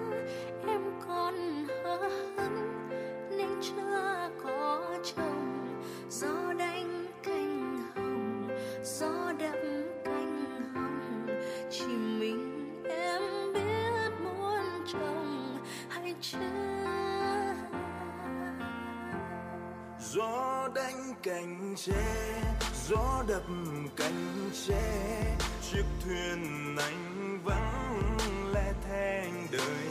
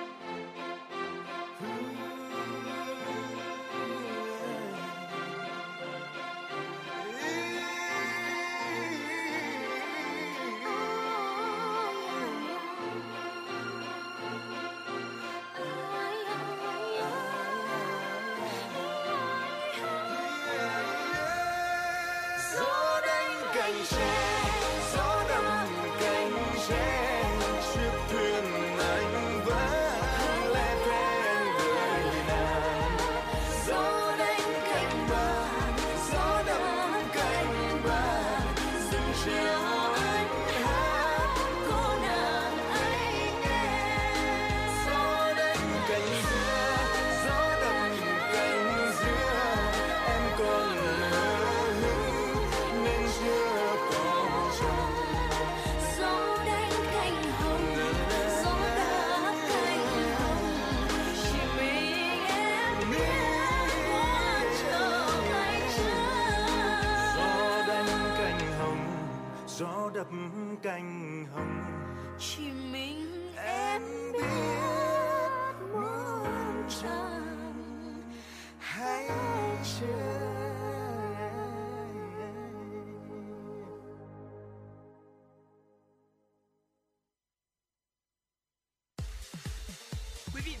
đang trên chuyến bay mang số hiệu F M chín sáu. Hãy thư giãn, chúng tôi sẽ cùng bạn trên mọi cung đường. Hãy giữ sóng và tương tác với chúng tôi theo số điện thoại không hai bốn ba bảy bảy ba sáu sáu tám tám. Quý vị và các bạn thân mến, quay trở lại với Chuyển động Hà Nội trưa, hãy cùng chúng tôi chúng tôi tiếp tục cập nhật một số thông tin đáng chú ý. Chủ tịch Ủy ban Nhân dân thành phố, Chủ tịch Hội đồng thi đua khen thưởng thành phố Hà Nội Chu Ngọc Anh vừa ký ban hành kế hoạch về công tác thi đua khen thưởng năm hai không hai hai. Kế hoạch được ban hành nhằm phát động và triển khai phong, thà, phong trào thi đua yêu nước trên tất cả các lĩnh vực nhằm thực hiện thắng lợi các nhiệm vụ chính trị, các chỉ tiêu phát triển kinh tế xã hội năm hai không hai hai và thích ứng an toàn, linh hoạt, kiểm soát hiệu quả dịch covid mười chín, thiết thực lập thành tích chào mừng kỷ niệm các ngày lễ lớn của thủ đô và đất nước, đồng thời nâng cao chất lượng công tác khen thưởng, bảo đảm khen thưởng thực chất, có tác dụng động viên, tôn vinh kịp thời các gương mặt điển hình tiên tiến người tốt việc tốt trong các phong trào thi đua yêu nước. Hội đồng thi đua khen thưởng thành phố Hà Nội yêu cầu các cấp các ngành thành phố phát động, tổ chức triển khai hiệu quả các phong trào thi đua thường xuyên, thi đua theo đợt, thi đua chuyên đề với nội dung, tiêu chí cụ thể nhằm thực hiện tốt các mục tiêu, nhiệm vụ trọng tâm, các khâu đột phá và tiếp tục thực hiện chủ đề công tác năm hai không hai hai của thành phố là kỷ cương, trách nhiệm, hành động, sáng tạo và phát triển. Ủy ban Nhân dân thành phố Hà Nội vừa ban hành kế hoạch tặng quà người hưởng chính sách, người có công, gia đình diện hộ nghèo, người cao tuổi nhân dịp Tết Nguyên đán hai không hai hai.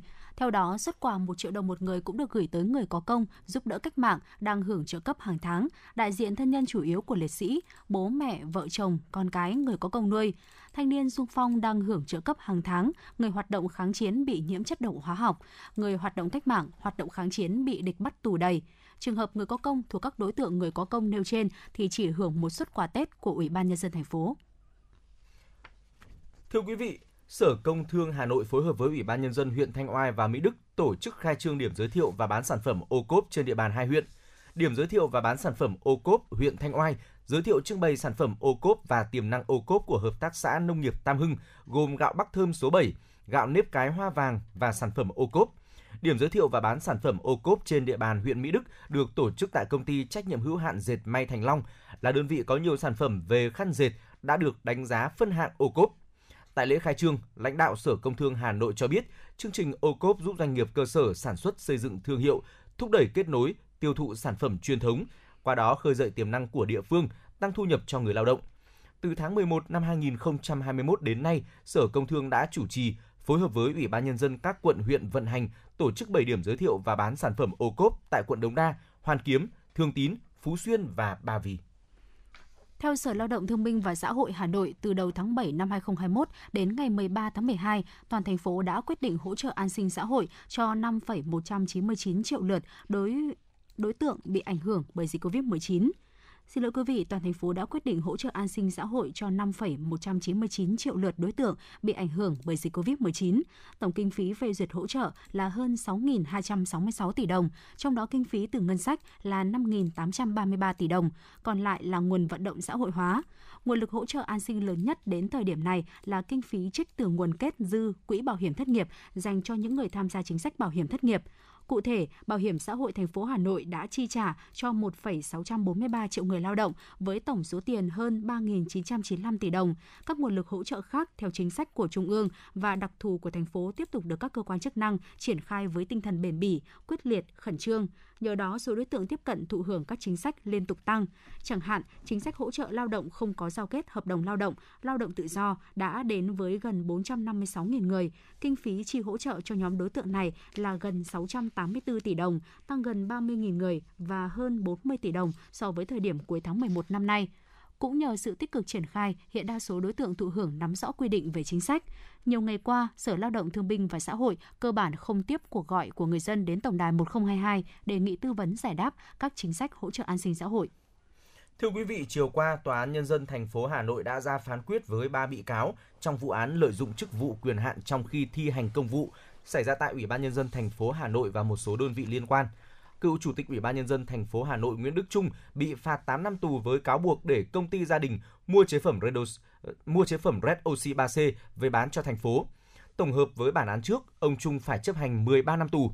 Cùng về tội lợi dụng chức vụ quyền hạn trong khi thi hành công vụ, Tòa án Nhân dân thành phố Hà Nội tuyên phạt Võ Tiến Hùng, cựu tổng giám đốc công ty trách nhiệm hữu hạn một thành viên thoát nước Hà Nội bốn năm tù và Nguyễn Trường Giang, giám đốc công ty Arctic bốn năm sáu tháng tù.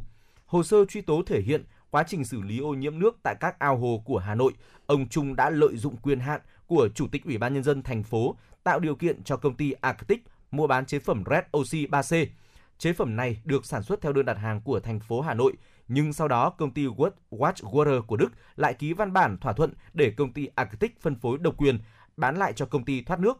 Theo Viện Kiểm sát, hành vi mua bán lòng vòng của hai công ty khiến Hà Nội bị thiệt hại hơn ba mươi sáu tỷ đồng. Thưa quý vị, chúng ta sẽ cùng nhau tiếp tục thư giãn trong giây lát với một ca khúc với tựa đề Chuyện Như Chưa Bắt Đầu với sự thể hiện của ca sĩ Mỹ Tâm.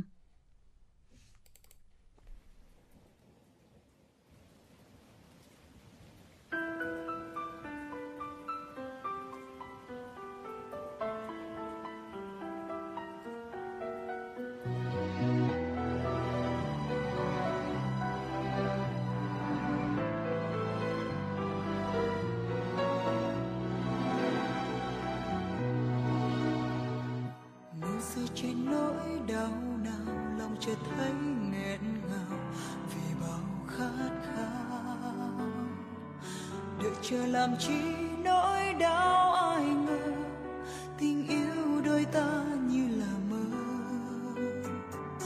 bao yêu thương đã muộn màng vì mình quá vội vàng để lòng nát tan, vậy mà giờ sao nói không nên lời, lệ rơi trên đôi mắt em, từ trong con tim em cứ nhớ anh vô bờ, tình yêu ấy cũng đã khiến em mong chờ,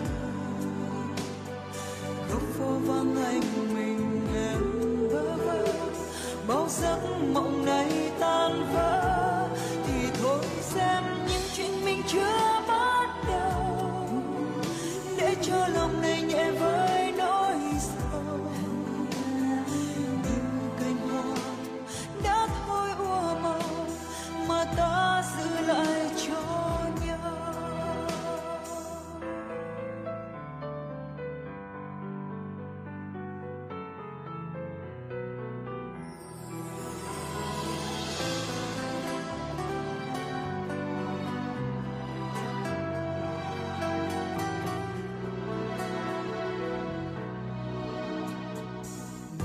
Trên nỗi đau nào lòng chợt thấy nghẹn ngào vì bao khát khao, đợi chờ làm chi nỗi đau ai ngờ tình yêu đôi ta như là mơ,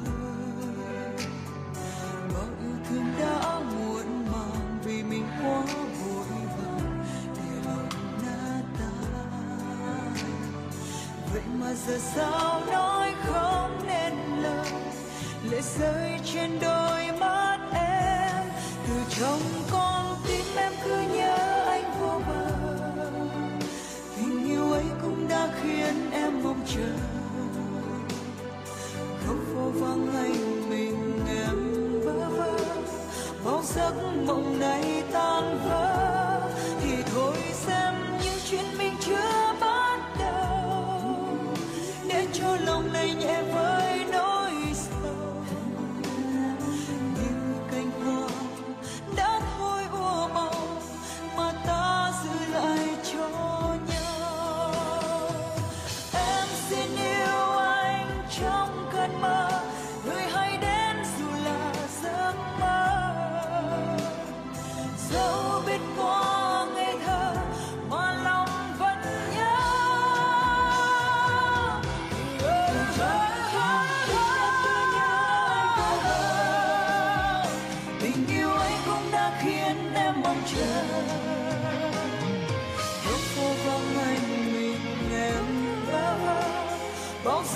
Mộng này tan vỡ thì thôi sẽ những chuyện mình chưa bắt đầu, để cho lòng này nhẹ với nỗi sầu,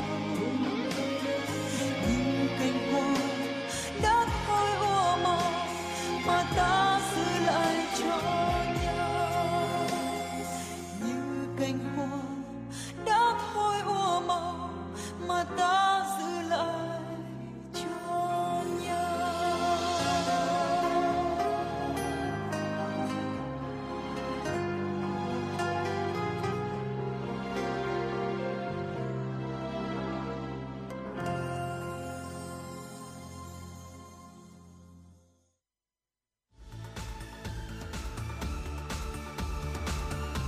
bạn đang theo dõi kênh ép em chín mươi sáu MHz của Đài Phát thanh Truyền hình Hà Nội. Hãy giữ sóng và tương tác với chúng tôi theo số điện thoại không hai bốn ba bảy bảy ba sáu sáu tám tám.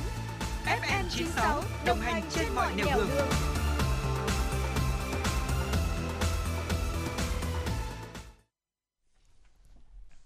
Thưa quý vị, cùng quay trở lại với chương trình Chuyển động Hà Nội trưa. Tiếp tục sẽ là những thông tin mà phóng viên Nguyễn Hằng vừa gửi về cho chúng tôi. Chiều mười ba tháng mười hai, Bộ Y tế cho biết có mười lăm nghìn ba trăm bảy mươi bảy ca mắc covid mười chín tại sáu mươi tỉnh, thành phố. Trong đó, Hà Nội có số mắc nhiều nhất cả nước, tròn một nghìn ca. Trong ngày có gần một nghìn hai trăm ca khỏi, hai trăm bốn mươi hai trường hợp tử vong. Bộ Y tế cho biết tính từ mười sáu giờ ngày mười hai tháng mười hai đến mười sáu giờ chiều ngày hôm qua, trên hệ thống quốc gia quản lý ca bệnh covid mười chín ghi nhận mười lăm nghìn ba trăm bảy mươi bảy ca nhiễm mới. Trong đó hai mươi tám ca nhập cảnh và mười lăm nghìn ba trăm bốn mươi chín ca ghi nhận trong nước, tăng bảy trăm hai mươi tám ca so với ngày trước đó tại sáu mươi tỉnh, thành phố. Có tám nghìn tám trăm chín mươi mốt ca trong cộng đồng. Các tỉnh, thành phố ghi nhận ca bệnh như sau: Hà Nội một nghìn ca, Bình Phước chín trăm chín mươi tám ca, Tây Ninh chín trăm mười chín ca, Thành phố Hồ Chí Minh chín trăm mười lăm ca, Bến Tre tám trăm sáu mươi bảy ca, Cà Mau bảy trăm chín mươi ba ca, Đồng Tháp bảy trăm bốn mươi ca, Cần Thơ sáu trăm tám mươi ca, Khánh Hòa năm trăm chín mươi tư ca, Vĩnh Long năm trăm tám mươi mốt ca, Trà Vinh bốn trăm bảy mươi sáu ca, Sóc Trăng bốn trăm sáu mươi sáu ca, An Giang bốn trăm hai mươi hai ca, Bình Định ba trăm chín mươi lăm ca, Bà Rịa Vũng Tàu ba trăm bảy mươi mốt ca, Thừa Thiên Huế ba trăm bốn mươi sáu ca, Bạc Liêu ba trăm ba mươi tư ca, Đồng Nai ba trăm hai mươi chín ca, Kiên Giang ba trăm hai mươi tám ca, Tiền Giang ba trăm hai mươi hai ca, Hậu Giang ba trăm linh sáu ca, Bình Dương ba trăm linh tư ca, Bình Thuận hai trăm sáu mươi tám ca, Gia Lai hai trăm mười một ca, Đà Nẵng hai trăm linh năm ca, Bắc Ninh một trăm chín mươi tư ca, Hải Phòng một trăm tám mươi ba ca, Thanh Hóa một trăm tám mươi hai ca, Lâm Đồng một trăm sáu mươi lăm ca, Nghệ An một trăm bốn mươi lăm ca, Hưng Yên một trăm ba mươi tư ca, cùng nhiều địa phương khác. Các địa phương ghi nhận số ca nhiễm giảm nhiều nhất so với ngày trước đó là Đắk Lắk, Thành phố Hồ Chí Minh, Đà Nẵng. Các địa phương ghi nhận số ca nhiễm tăng cao nhất so với ngày trước đó là Bình Phước, Gia Lai và Bến Tre. Theo đánh giá của Ủy ban Nhân dân thành phố Hà Nội, dịch ở quận Đống Đa thuộc cấp độ ba, trong đó có bảy phường cấp độ ba, mười ba phường cấp độ hai và một phường cấp độ một. Để kịp thời triển khai các biện pháp an toàn, linh hoạt và kiểm soát hiệu quả dịch covid mười chín trên địa bàn, đồng thời ngăn chặn dịch lây lan diện rộng, Ủy ban Nhân dân quận Đống Đa yêu cầu từ mười hai giờ ngày hôm qua, các nhà hàng, cơ sở kinh doanh dịch vụ ăn uống, giải khát chỉ được phép bán hàng mang về, đóng cửa trước hai mươi mốt giờ hàng ngày, hạn chế các hoạt động hội họp, sự kiện tập trung trên hai mươi người trong một phòng, không tụ tập từ mười người trở lên ngoài phạm vi công sở, trường học, bệnh viện. Những người được tham gia các hoạt động phải là người đã tiêm đủ liều vaccine hoặc khỏi bệnh covid mười chín, có kết quả xét nghiệm âm tính SARS-cô vê hai trong vòng bảy mươi hai giờ. Ủy ban Nhân dân quận Đống Đa cũng yêu cầu dừng triệt để các nghi lễ tôn giáo hoạt động có tập trung từ hai mươi người trở lên tại các cơ sở tôn giáo tín ngưỡng, thờ tự, dừng tất cả các hoạt động văn hóa thể thao, giải trí tại các địa điểm công cộng, đồng thời các hoạt động kinh doanh buôn bán tại chợ cóc, chợ tạm sẽ bị cấm.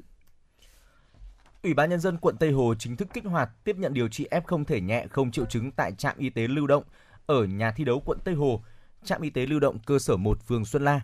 Đối tượng được thu dung, được thu dung cách ly quản lý điều trị tại trạm y tế lưu động gồm người mắc covid mười chín không có triệu chứng, là người bệnh có xét nghiệm dương tính với virus SARS-cô vê hai bằng kỹ thuật rờ tê pê xê rờ nhưng không có triệu chứng lâm sàng, người mắc covid mười chín mức độ nhẹ, viêm đường hô hấp trên cấp tính. Người mắc covid mười chín có các triệu chứng lâm sàng không dấu hiệu như sốt, ho khan, đau họng, nghẹt mũi, mệt mỏi, đau đầu, đau mỏi cơ, tê lưỡi. Cơ sở thu dung không tiếp nhận các trường hợp người mắc covid mười chín là phụ nữ mang thai, người có bệnh nền. Ngay khi kích hoạt, trạm y tế lưu động cơ sở một phường Xuân La đã tiếp nhận quản lý, điều trị bốn mươi lăm trường hợp ép không. Bộ Y tế vừa ban hành quyết định về việc sửa đổi bổ sung một số điểm của hướng dẫn chẩn đoán và điều trị covid mười chín. Theo quyết định này, Bộ Y tế sửa đổi bổ sung một số nội dung về chỉ định, chống chỉ định, liều dùng và chú ý đối với ba loại thuốc kháng virus trong điều trị covid mười chín.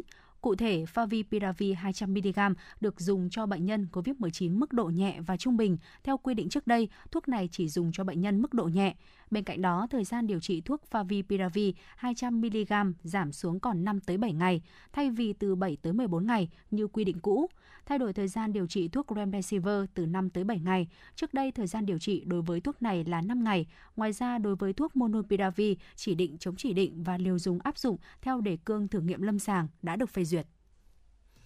Đại học Quốc gia Hà Nội vừa thông báo về việc tổ chức kỳ thi Olympic dành cho học sinh trung học phổ thông. Đây là lần đầu tiên kỳ thi này được tổ chức nhằm động viên, khuyến khích người dạy và người học phát huy năng lực sáng tạo, dạy giỏi, học giỏi, tạo cơ hội cọ sát, học hỏi, nâng cao chất lượng giảng dạy bậc trung học phổ thông. Kỳ thi cũng góp phần phát hiện những học sinh có năng khiếu về môn học để tạo nguồn bồi dưỡng và tạo cơ hội cho học sinh giỏi được xét tuyển thẳng vào các chương trình đào tạo trình độ đại học của Đại học Quốc gia Hà Nội.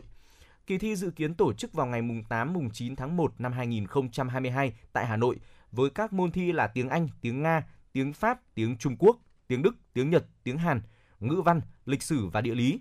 Nội dung thi nằm trong chương trình đào tạo trung học phổ thông và một số kiến thức nâng cao.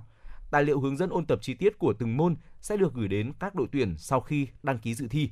Đối tượng dự thi là học sinh trung học phổ thông trong toàn quốc được các sở giáo dục và đào tạo hoặc các trường trung học phổ thông cử đi thi. Lệ phí dự thi năm trăm nghìn đồng một học sinh. Bộ Giáo dục và Đào tạo ban hành công văn về việc hướng dẫn tổ chức dạy học, đánh giá học sinh tiểu học thực hiện chương trình giáo dục phổ thông ứng phó dịch covid mười chín.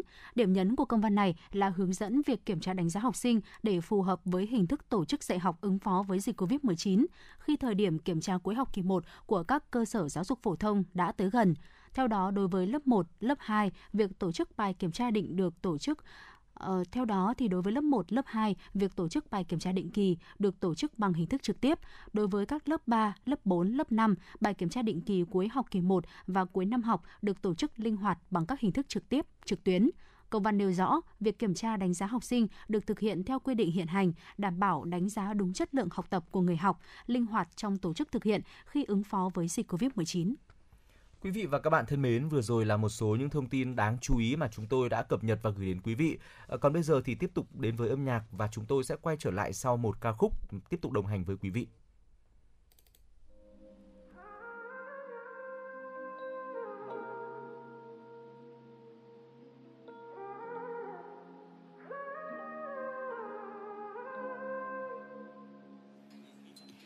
Chiều hôm qua, trời vương nắng, thu bay bay con phố dài ngập đầy bao sắc hoa vàng rơi, nhìn làn mây bay gió lay, dòng nước lặng trôi đến nơi xa xôi.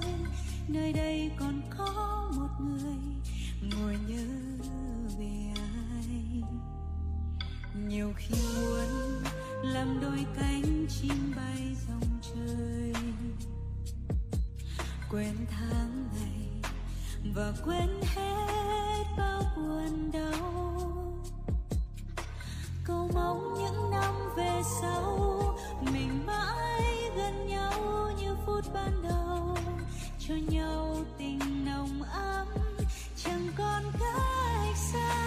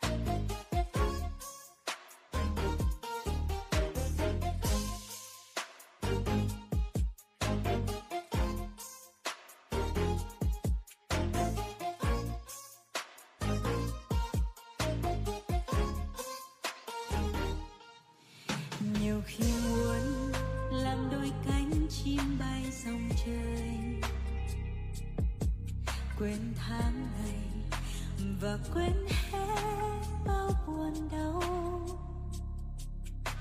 cầu mong những năm về sau mình mãi gần nhau như phút ban đầu, cho nhau tình nồng ấm.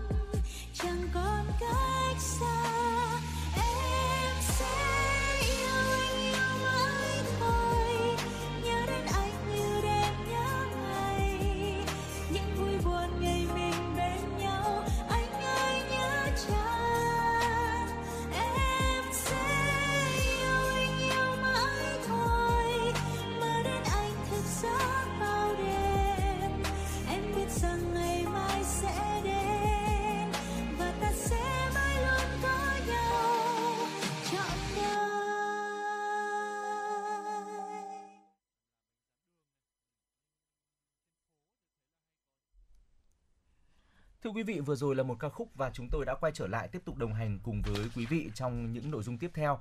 Và bây giờ thì xin mời quý vị hãy cùng dành thời gian uh, lắng nghe một tọa đàm có tựa đề Bảo vệ môi trường từ phân loại rác tại nguồn.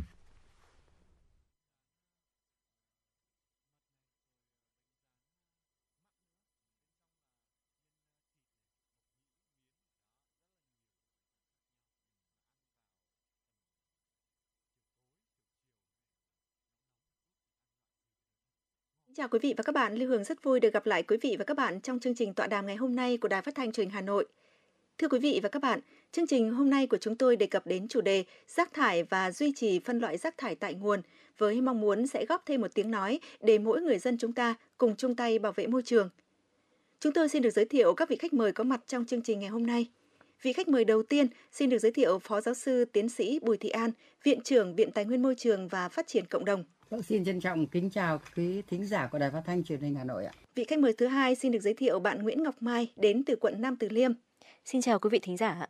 Vị khách mời tiếp theo xin được giới thiệu bạn Lâm Bảo Nhật đến từ quận Hà Đông. Ờ, xin chào quý vị khán thính giả. Và vị khách mời thứ tư xin được giới thiệu tiến sĩ luật sư Phạm Huỳnh Công, nguyên vụ trưởng vụ cải cách hành chính Bộ Văn hóa, Thể thao và Du lịch. Xin được cảm ơn các vị khách mời đã dành thời gian cho chương trình của Đài Phát thanh Truyền hình Hà Nội. Câu hỏi đầu tiên xin được dành cho bạn Lâm Bảo Nhật. Trong thời gian vừa qua thì Hà Nội cũng như nhiều địa phương khác trên cả nước đã có nhiều nỗ lực trong việc đưa ra các giải pháp để bảo vệ môi trường, từ việc xử lý thu gom rác đến siết chặt việc đổ rác thải, tuyên truyền nâng cao ý thức của người dân. Tuy nhiên thì tình trạng xả rác bừa bãi vẫn còn diễn ra ở nhiều nơi. Bạn có nhận xét gì về vấn đề này? Ờ, mặc dù trong thời gian gần đây thì đã có nhiều những cái biện pháp về tuyên truyền dành cho người dân trong cái tình trạng về rác thải rồi, nhưng tuy nhiên thì cái vấn đề này hiện tại thì nó vẫn chưa được triệt để cho lắm. Ờ, đặc biệt là khi mà có lẽ là tất cả mọi người dân ở trên thành phố Hà Nội đều có thể nhận thấy được, đặc biệt là khi đi qua những cái nơi mà đặc biệt là gần bờ sông, bờ suối, bờ hồ gì đó thì cái tình trạng về rác thải vẫn đang còn rất là nhiều. Uh, cứ đi qua một số nơi uh, và đặc biệt là những nơi mà không có cái sự kiểm soát chặt chẽ của chính quyền địa phương ấy, thì cái tình trạng đổ rác thải uh, bừa bãi mà không đúng nơi quy định, uh, rồi là rác thải cứ ngày một chất chồng chất chồng lên uh, gây ô nhiễm môi trường là điều mà chúng ta có thể thấy được, đặc biệt là ở những cái khu vực gần bờ sông. Đó, thì hiện tại mặc dù uh, trong thời gian gần đây thì nó đã có đỡ hơn một chút, Uh, do cái sự uh, chung tay từ chính quyền, tuyên truyền đến người dân, rồi là các uh, biện pháp uh, xử lý rác thải đã được áp dụng, nhưng tuy nhiên thì uh, những tình trạng đó nó mới chỉ giảm bớt thôi, chứ chưa được triệt để. Cảm ơn chia sẻ của bạn. Về vấn đề này thì tiến sĩ luật sư Phạm Huỳnh Công, ông có chia sẻ gì không ạ? Cái thực trạng xả rác của chúng ta hiện nay thì có thể nói rằng là là đâu đâu cũng vậy thôi, tràn ngập trên phố phường, đường phố, xóm làng. Ở nông thôn ấy, có cái phong trào nông thôn mới, đường thôn rất đẹp. Thế rồi ở thành phố thì chúng ta cũng văn minh đô thị, thế nhưng mà chúng ta nhiều vấn đề quá. Câu chuyện muôn thuở, uh, dân gian có câu là phú quý sinh lễ nghĩa, tức là sinh những cái sự sang trọng. Nhưng cái sang trọng hiện nay của chúng ta hiện nay là chúng ta không gắn với lại cái những hành vi văn minh cụ thể. Uh, xã hội văn minh phát triển nhưng mà con người chúng ta chưa theo kịp.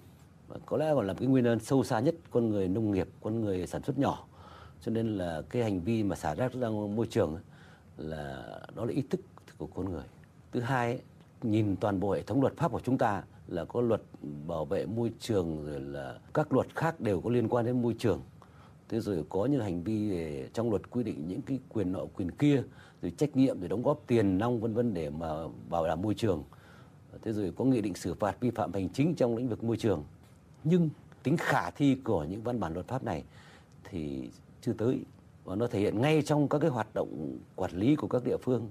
Tôi đã dự rất nhiều cuộc họp, người ta bàn về thành tích công tác của một xã, một phường, của một huyện, một tỉnh chẳng hạn, hay là bàn về trách nhiệm cá nhân của từng người, thì nhưng mà không ai bàn đến trách nhiệm của anh với việc bảo vệ môi trường cả. Luật pháp chúng ta có rất nhiều, có tới mấy chục cái luật, luật nghị định hướng dẫn kèm theo, nhưng mà chúng ta triển khai, chúng ta thực hiện một cách quyết liệt là chưa đến nơi đến chốn. Phương tiện thông tin đại chúng thì đến được với người dân cũng không phải ai nghe cả. Khi một đài một báo phát ra cái bài này bài kia thì cũng một số người nghe được thôi, chứ còn người ta lao động sản xuất thì trong nhà máy xí nghiệp cũng nghe được. Thứ hai là nghe thấy rồi chứ không hiểu là thế nào là bảo vệ môi trường, thế nào là hành vi để giữ gìn trật tự xã hội trong lĩnh vực môi trường. Tôi cho rằng đó là những cái nguyên nhân cơ bản. thực trạng mà chúng ta vẫn thấy ở xã hội hiện nay là diễn ra tràn lan vứt rác khuyên phố, ngay cái phố lớn đấy, buôn bán kinh doanh nhưng mà cứ vứt ra đường, đường làm rất đẹp lát nền đá. Thế thì không có một cái anh nào để xử lý vi phạm hành chính được này. Có đấy nhưng mà nó nó chỉ là một mức độ nào đó thôi. Dạ vâng thưa ông, chúng ta đã có các chế tài xử phạt và thực tế là đã có nhiều đơn vị phải chịu xử phạt khi vi phạm về vấn đề môi trường. Nhưng mà tình trạng xả rác ra môi trường vẫn tiếp diễn. Vậy thì đây có phải là do ý thức của con người chưa tốt hay là do công tác tuyên truyền của chúng ta thực hiện chưa tốt không thưa ông? Nếu nói chính xác ra thì những cái vụ vi phạm môi trường lớn ấy, là nó xảy ra trong khu vực sản xuất kinh doanh, khu vực công nghiệp, các cái nhà máy xí nghiệp. Mình giải quyết tốt là do phát hiện của nhân dân, và đấy thì mình cũng thể nói là giải quyết cũng toàn diện đấy. Thế chúng ta giải quyết tốt các khu vực khi có xảy ra xung đột, xảy ra vi phạm môi trường lớn nghiêm trọng thì mình làm được. Thế còn những cái hành vi nhỏ, một mà hành vi nhỏ nó lại tác hại rất lớn thì chúng ta chưa làm được. Dạ vâng, như ông nói thì một hành động nhỏ có thể gây tác hại rất lớn. Bởi vậy đối với hành vi xả rác bừa bãi thì tác hại của nó như thế nào thưa ông? Chúng ta biết rằng là cái biến đổi khí hậu hiện nay là có nguyên nhân từ môi trường. Một người vứt một cái rác ra đường, vứt một cái vật liệu ra đường, vứt một cái vật cứng ra đường, vân vân. Nó không tác động ngay đến cái người đó hoặc đến cái khu vực đó, nhưng nó tạo cả một cái môi trường không khí. Chúng ta biết Hà Nội chúng ta hay là một số địa phương đấy, là báo động về cái chỉ số an toàn môi trường đỏ.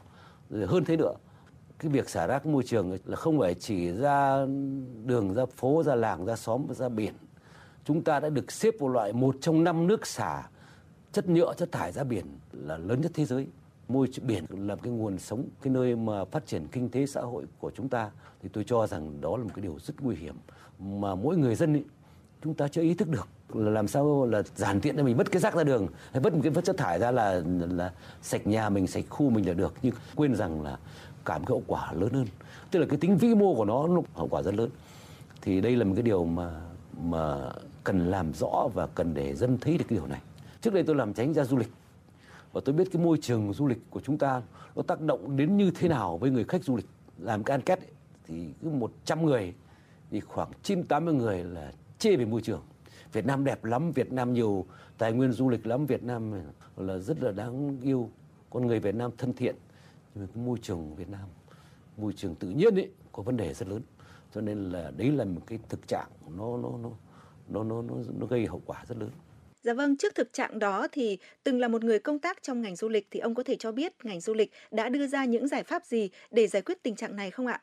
Ngành du lịch có nhiều biện pháp, có cả một cái chỉ thị của Thủ tướng Chính phủ về bảo vệ môi trường, trật tự trị an. Môi trường du lịch trở thành hàng hóa du lịch là một trong những cái điều kiện để thu hút khách du lịch mà để người ta hưởng thụ. Không ai ngồi mà giữa một cái cảnh đẹp thiên nhiên hay giữa một cái chùa chiền đẹp đẽ mà đầy những sự rác thải thì người ta không cảm nhận được, người ta không không tiếp thu được và người ta nó nó phản cảm lắm. Bởi vậy cho nên là ở trong lĩnh vực du lịch, môi trường du lịch là một trong những vấn đề sống còn của ngành du lịch. Người du lịch họ không ngồi trong khu du lịch đâu, không ngồi ở khách sạn đâu, người ta ra phố. Vậy môi trường du lịch nó cả liên quan đến môi trường xã hội. Dạ vâng, xin cảm ơn chia sẻ của tiến sĩ luật sư Phạm Huỳnh Công. Thưa quý vị và các bạn, trong thời gian vừa qua, việc phân loại rác tại nguồn đã được triển khai tại nhiều nơi, trong đó thì Hà Nội cũng đã tổ chức khá hiệu quả việc này. Tuy nhiên đến nay thì việc phân loại rác tại nguồn lại không duy trì được. Ở nhiều nơi thì cái việc này hầu như bị quên lãng. Ý kiến của bạn Ngọc Mai và Bảo Nhật về vấn đề này như thế nào? Là một người dân và thường xuyên đi lại trên đường thì tôi gặp rất là nhiều trường hợp xả rác bừa bãi, mặc dù chỉ còn ở một bộ phận người dân thôi, không phải là tất cả đâu. Thế nhưng mà nó cũng thể hiện được đó là cái sự thiếu ý thức là một và thiếu kiến thức là hai. Và tôi hy vọng rằng với những cái biện pháp mà Đảng và Nhà nước đã đưa ra, cùng với đó là những chế tài xử phạt thì sẽ có thể cải thiện được cái tình trạng này. Mặc dù cái chế tài xử phạt đó thì tôi thấy trong thời gian vừa qua cũng chưa hẳn là đã đi sâu, đi sát vào đời sống của người dân đâu. Bởi vì là vẫn còn rất nhiều người, có lẽ là họ chưa bị phạt hoặc là hình phạt khá là nhẹ, nên họ vẫn xem thường, vẫn thường xuyên là xả rác bừa bãi trên các bờ sông, bờ suối này. À, có thể lấy ví dụ như là trong những ngày ông Công, ông Táo ấy, họ xả rác, họ thả cá nhưng mà thả luôn cả túi bóng, túi ni lông xuống lòng sông nữa. Đó là một điều rất đáng lên án. Và cái việc phân loại rác thải như thế nào cho hợp lý cũng được đẩy mạnh trong thời gian vừa qua. Thế nhưng mà tôi cảm thấy là cái điều này chỉ hợp lý và chỉ được đẩy mạnh nhất ở những nơi công cộng như là bệnh viện thì họ làm rất là chặt. Còn những nơi như là đời sống hàng ngày của chúng ta thì tôi vẫn chưa thấy điều này được đẩy mạnh, chưa thấy được thực hiện nhiều lắm. Thì tôi nghĩ là sẽ có nhiều người như tôi chưa hiểu hết được những lợi ích của việc phân loại này. Do đó là cái việc phân loại chưa được hình thành trong mỗi người. Vẫn còn việc xả rác, chưa có sự ý thức trong phân loại rác.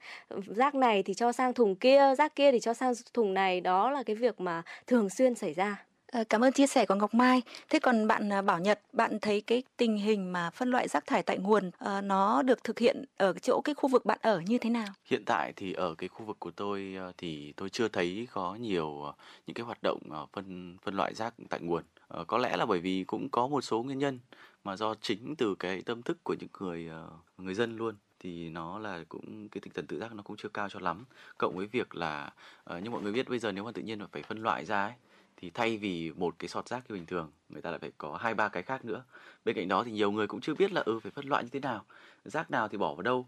Ờ, bản thân nhiều người người ta cũng chưa hình dung được là ừ hữu cơ với lại vô cơ các thứ nó khác nhau như thế nào, nên cũng chưa biết là phải phân loại ra làm sao. Và bên cạnh đó khi mà phân loại thì nó phải uh, đi kèm nhiều cái vấn đề khác nhau, nó sẽ mất thời gian hơn, nó sẽ tốn hơn một số những cái diện tích hay là tốn hơn một số những cái thiết bị khác nữa. Và nhiều người dân thì người ta cũng cảm thấy là thôi thôi thôi trò gọn vào một cái thôi rồi người ta cầm vứt đi là xong đấy, người ta muốn tiện hơn. Nên là những cái cái như là phân loại rác thải tại nguồn thì có thể là có nhiều nguyên nhân khác nữa dẫn đến là nó chưa được áp dụng một cách rộng rãi. À, cảm ơn chia sẻ của Bảo Nhật. À... Thực ra lúc đầu khi Hà Nội triển khai, bà con thực hiện rất là tốt, và khi mà rác thải được phân tại nguồn, nó phân ra từng loại như thế rồi thì chúng ta có thể mang đi để tái chế, để có thể sản xuất ra nó như là giống như là một cái nguồn tài nguyên. Tuy nhiên là sau khi mà bà con đã phân loại rác ra loại nào ra loại đấy rồi thì đến lúc thu gom lại thì lại đổ chung vào một xe và lại mang lên vào một cái nơi cùng một bãi rác và lại đổ vào như thế, thì cái việc đó nó gây nên lãng phí. Thì bạn cảm thấy cái vấn đề này như thế nào? Ờ, đúng, đây cũng là một trong những cái nguyên do khiến cho người dân người ta coi như là mất cái động lực để mà phân loại rác ra. Ờ, thứ nhất là người ta chưa biết, thứ hai là phân loại xong rồi thì uh, người ta cũng cuối cùng thì lại cũng cho cả vào một xe. Và đôi khi thì nhiều người dân còn nghĩ là ừ cái việc phân loại rác không phải của họ.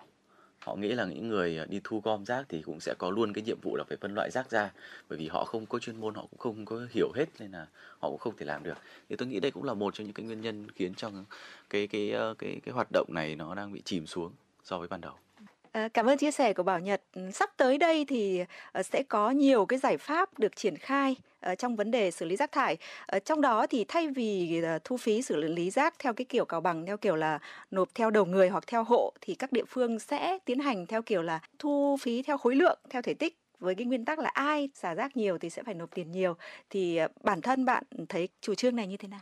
Bản thân tôi thì thấy nó khá là hợp lý, bởi vì uh, chúng ta có thể thấy là một số những uh, cái gia đình uh, người ta khá là ít người và người ta cái mức độ về rác thải người ta cũng ít hơn so với một số những gia đình mà người ta ở đông hơn, và cái mức độ xả rác có thể là gấp nhiều lần, nhưng mà tuy nhiên là cái mức uh, chi trả về phí dọn dẹp thì là như nhau. Thì đây cũng là một cái khuyến khích người dân người ta sẽ biết tiết kiệm hơn, biết uh, ý thức hơn về cái việc xả rác. À, nhưng mà bên cạnh đó thì nó cũng sẽ có nhiều cái vấn đề bất cập xảy ra nữa, và có lẽ là uh, liên quan đến vấn đề thì mà đong đếm rác các thứ này kia thì tôi nghĩ là nó cũng sẽ là một cái vấn đề phát sinh khiến cho cái công tác này nó hơi khó khăn một chút. Cảm ơn bạn. Thế còn uh, Ngọc Mai thì sao? Bạn cảm thấy cái giải pháp này sắp tới triển khai thì ví dụ như là bạn thì bạn sẽ cảm thấy như thế nào? Ừ, tôi thấy cái giải pháp này khá là hợp lý, và nếu mà đi sâu đi sát được, nếu làm chuẩn được ấy, thì chắc chắn là sẽ mang lại hiệu quả rất là hữu ích. À, tuy nhiên cũng có một cái số cái sự bất cập mà tôi nhận thấy được, ví dụ như là câu hỏi lớn nhất đó là ai sẽ là người cân rác, đó là điều rất là khó khăn. Cái điều thứ hai là ý thức của người dân khi mà động đến vấn đề kinh tế thì liệu họ có còn uh, giữ được ý thức của mình không? Nhà này rồi lại đổ rác sang nhà kia trong ban đêm thì sao? Đó là rất điều, nhiều điều mà tôi trăn trở, tôi suy nghĩ. Hy vọng rằng uh, chúng ta khi mà có đưa ra được cái luật này, cái chế tài này thì cũng sẽ tìm được những cái phương hướng uh, để có thể khắc phục được những cái bất cập đó. Có một vấn đề nữa được đặt ra, đó là khi mà triển khai cái hình thức này thì công ty môi trường sẽ bán cho người dân cái bao bì đựng rác chuyên dụng riêng để cho người dân người ta phân loại rác tại nguồn luôn, tức là bán cho hai loại. một loại có thể tái chế được, đựng đồ tái chế được, và một loại có thể đựng cái đồ không tái chế được, thì rác tái chế thì sẽ không bị tính phí, còn cái rác nào mà không tái chế được thì mới bị tính phí. Vậy thì là một người dân thì nếu mà bạn thực hiện cái giải pháp này thì bạn thấy có gì bất cập không? Ừ, thực ra là làm như thế thì uh, nó sẽ giúp cho nhiều người người ta ý thức hơn, người ta sẽ biết phân loại uh, ngay từ đầu, bởi vì nó ảnh hưởng đến chính cái lợi ích của người ta. Nó sẽ không giống như ngày xưa nữa là có phân loại hay không thì người ta cũng chả được lợi ích gì và người ta cũng không có động lực để làm. Nhưng bây giờ thì uh, để tiết kiệm chi phí sinh hoạt cho gia đình của họ thì bắt buộc họ sẽ phải làm. Ừ. Thực sự là điều này rất là tốt thôi, vì là khi mà có hai loại túi thì chắc chắn rồi chúng ta sẽ có ý thức hơn trong việc phân loại rác thải ra hai loại túi đó làm sao cho đúng nhất để có thể để lên những cái thùng rác và người ta chở đi. Thế nhưng mà có một vấn đề mà tôi rất là băn khoăn và quan tâm, đó là tôi lại phải dùng tiền của mình để mua hai loại túi đó và không biết là giá cả như thế nào. Tuy nhiên là việc dùng tiền của mình để mua hai loại túi đó thì cũng là một điều chắc chắn rồi, rất là nhiều người cũng như tôi thôi cũng rất là lăn tăn và không biết là sẽ có một cái giải pháp nào tốt hơn hay không, bởi vì giải pháp này liên quan đến kinh tế, một vấn đề mà tôi đang rất đau đầu. Cảm ơn chia sẻ của bạn. Thưa Phó Giáo sư Tiến sĩ Bùi Thị An, vừa rồi là những chia sẻ của người dân. Là Viện trưởng Viện Tài nguyên Môi trường và Phát triển Cộng đồng thì bà có nhận định gì về giải pháp sắp triển khai này không thưa bà? Rõ ràng trong cái chuyện quy định rằng là ai phải xả ai xả thải nhiều, người phải chi trả, đấy là nguyên tắc vô cùng đúng. Nó thể hiện được sự công bằng trong xã hội và nó để thể hiện, và từ đấy nó có thể làm cho ý thức người dân tốt hơn. Tuy nhiên tôi nghĩ là trong cái luật môi trường này thì mình đưa được cái luật, tức là uh, chi trả theo khối lượng rác, thì đấy là tốt, có tốt về nguyên tắc là rất tốt, nhưng bây giờ bàn về tính khả thi của nó. À, bởi vì nếu như chúng ta không nghĩ, chúng ta dự báo được nhưng chúng ta, chúng ta không nghĩ được rằng các cái giải pháp nó phải đồng bộ như thế nào thì chúng ta mới mới mới thực hiện được cái luật đấy. Thì đấy lại là vấn đề thứ hai mà tôi cho rằng cái việc này có lẽ là phải nghiên cứu rất kỹ hơn, nghiên cứu những giải pháp thế nào cho đồng bộ. Các nhà làm luật nên nghiên cứu đầy đủ tất cả những yếu tố đó khi mà để chúng ta định thực thi một cái điều khoản nào trong luật thì nó mới có tác dụng. Bởi vì tôi kinh nghiệm thấy rằng là tôi nếu làm luật mà luật lại không được thực thi trong cuộc sống thì nó sẽ nhờn luật, và nhờn luật dẫn tới là dân không tin luật, và đã dân đã không tin luật, đã dân không thực hiện luật, và như vậy lại đẻ ra bao nhiêu vấn đề. Và tôi nghĩ lại tốn tiền tiếp để Quốc hội lại phải chỉnh sửa lại, và như vậy tôi nghĩ là có lẽ không nên. Cho nên tôi chỉ kiến nghị rằng các đồng chí có những sáng kiến có thể học tập uh, kinh nghiệm của nước ngoài, nhưng phải phù hợp với thực tiễn Việt Nam, phù hợp với từng thậm chí từng địa phương để đưa ra những cái điều gì đã không đưa thì thôi, đưa ra phải được thực thi đến cùng. Dạ vâng, bà cũng đã nghe những chia sẻ và một chút lo lắng của người dân. À, nếu như mà giải pháp này đi vào triển khai, bản thân bà có suy nghĩ gì không ạ? Tôi thì tôi nghĩ tức là người dân là phải có cái trách nhiệm là giữ đúng, tức là không đổ rác ra ngoài. Thứ hai là cũng nên nên xem lại các cái gọi là cái quá trình, cái quy trình để mà xử phạt thế nào. Nhưng mà tôi thì tôi lại xin kiến nghị tức là phải quy trách nhiệm rõ cho những người của đứng đầu địa phương. Anh phải quản lý được, bởi vì dân người ta người ta chịu phạt chỉ khi là công bằng thôi. Chứ còn nếu trong trường hợp bảo chỗ này xả rác thải thì họ lại lại không bị phạt, chỗ kia tôi bị phạt, tất nhiên tôi không đưa tiền. Hay là chính quyền giải thích là vì tôi thiếu người cho nên tôi không biết họ đổ trộm đâu, tôi thì không được. Được. Tôi đề nghị là phải quy định rõ trách nhiệm cho chính quyền địa phương, phường, xã hay gì đấy, phải biết rằng phải phải có cách cách như là quản lý địa phương mình, ai đổ trộm là phải biết dù ngày đêm, chứ nó không có lại như thế lại lấy cớ là vì tôi không đủ biên chế thì coi là suốt đời sẽ xảy, xảy ra cái tình trạng tức là sẽ không phạt được, bởi phạt không công bằng thì dân không chấp thuận, không chấp thuận thì dân không nộp và cuối cùng nó sinh ra chuyện nọ chuyện kia. Cho nên tôi nghĩ là với người dân phải như thế, có cái quá trình, cái quy trình mà để làm xử phạt thì tinh gọn làm sao cho chắc chắn, nhưng mà trách nhiệm phải thuộc về những người quản lý ở địa phương trước hết.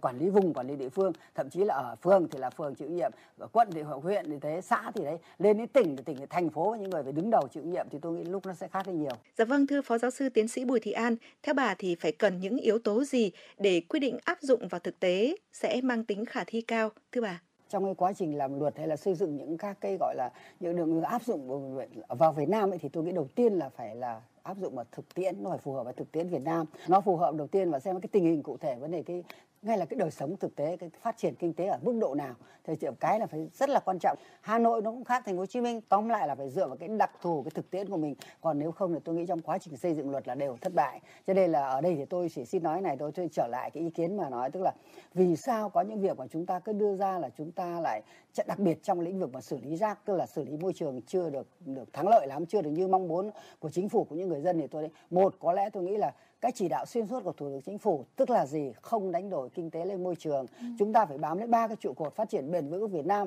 tức là kinh tế, xã hội, môi trường. Nhưng mà tôi tôi xin nói ngay, tôi thấy rằng mình chưa tính được đủ cái giá của phí của cái cái cái sự chi phí cho môi trường à, vào trong cái chuyện phát triển kinh tế. Thế tại sao luật ra rồi lại còn phải chờ nghị định mãi, nghị định sau đó còn thông tư? Thế thì tôi sợ trong năm năm, tức là một cái nhiệm kỳ Quốc hội, thì có khi từ đầu đến cuối lại bắt đầu đã ra được cái thông tư cuối cùng thì đã hết nhiệm kỳ, và có khi lại nó không phù hợp thực tiễn lại phải sửa lại.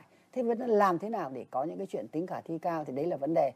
Cái sự hợp lý là dân sẽ đồng thuận, chứ còn tôi nghĩ là bây giờ nói là rẻ năm nghìn đồng một đầu người một tháng này đúng là rẻ, nhưng bây giờ tôi tôi có đòi hỏi sự hợp lý. Cái sự hợp lý sẽ làm cho tôi thuyết phục tôi và tôi sẽ tự giác tôi nộp. Dạ vâng, xin cảm ơn chia sẻ của Phó Giáo sư Tiến sĩ Bùi Thị An và các vị khách mời.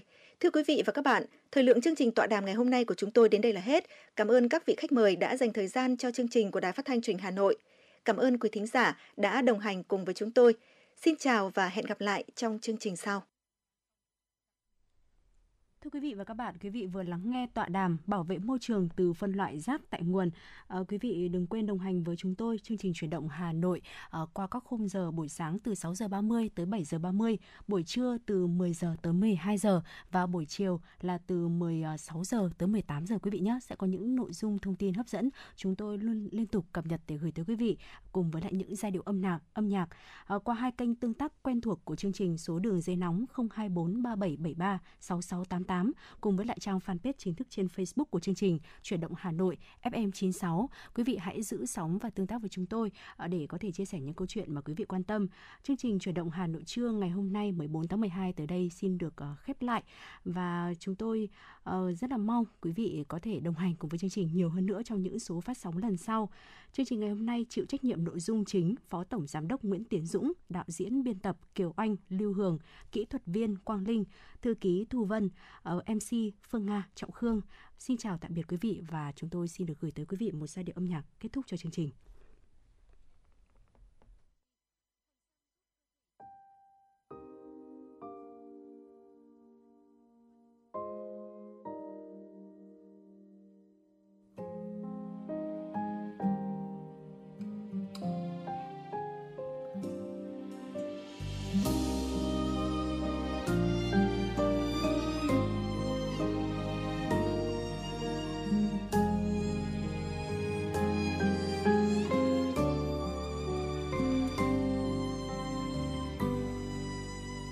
Còn gì đau hơn chữ đã từng, đã yêu, đã hy vọng, từng cho nhau những ký ức của màu. Còn gì đau hơn chữ đã từng, đã từng tay níu tay mà chẳng thể giữ lấy đi lạc nhau. Tình đẹp khi tình lỡ, nếu không chúng ta phải biết vẫn vương những gì. Nếu không nợ nhau, nếu không tiếc nuối. Vì ngày xưa ấy nghĩ rằng tay trong tay phải chiến thắng tất cả, mình dại khờ thế đấy. Thời gian tàn nhẫn ta chỉ biết im lặng, đành mặc cho nhân duyên sắp đặt. Từng lời đã hứa nay chẳng thể giữ nữa, đành phải nhớ người khác gánh vác. Chúng ta sau này sẽ có tất cả, chỉ tiếc rằng không thể có nhau như đã từng.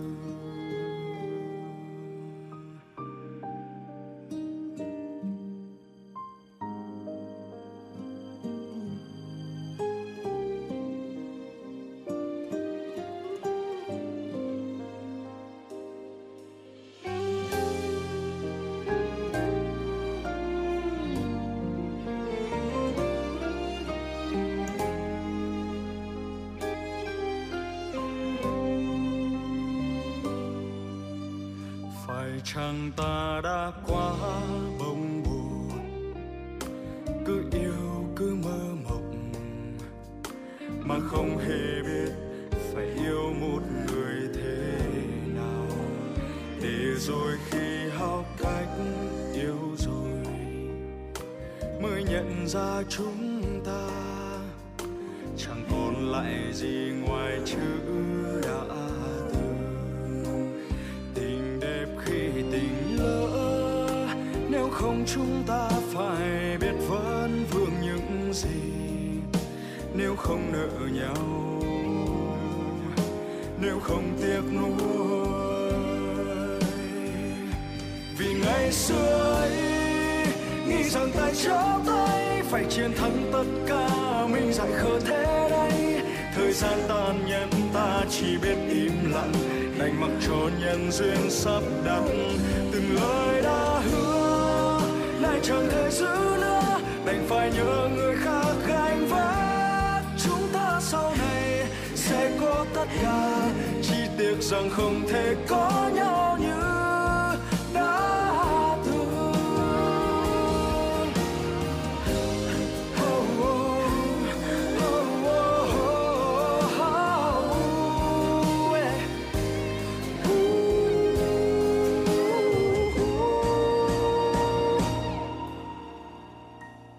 Ngày xưa ấy, nghĩ rằng tay trao tay phải chiến thắng tất cả, mình dại khờ thế đấy.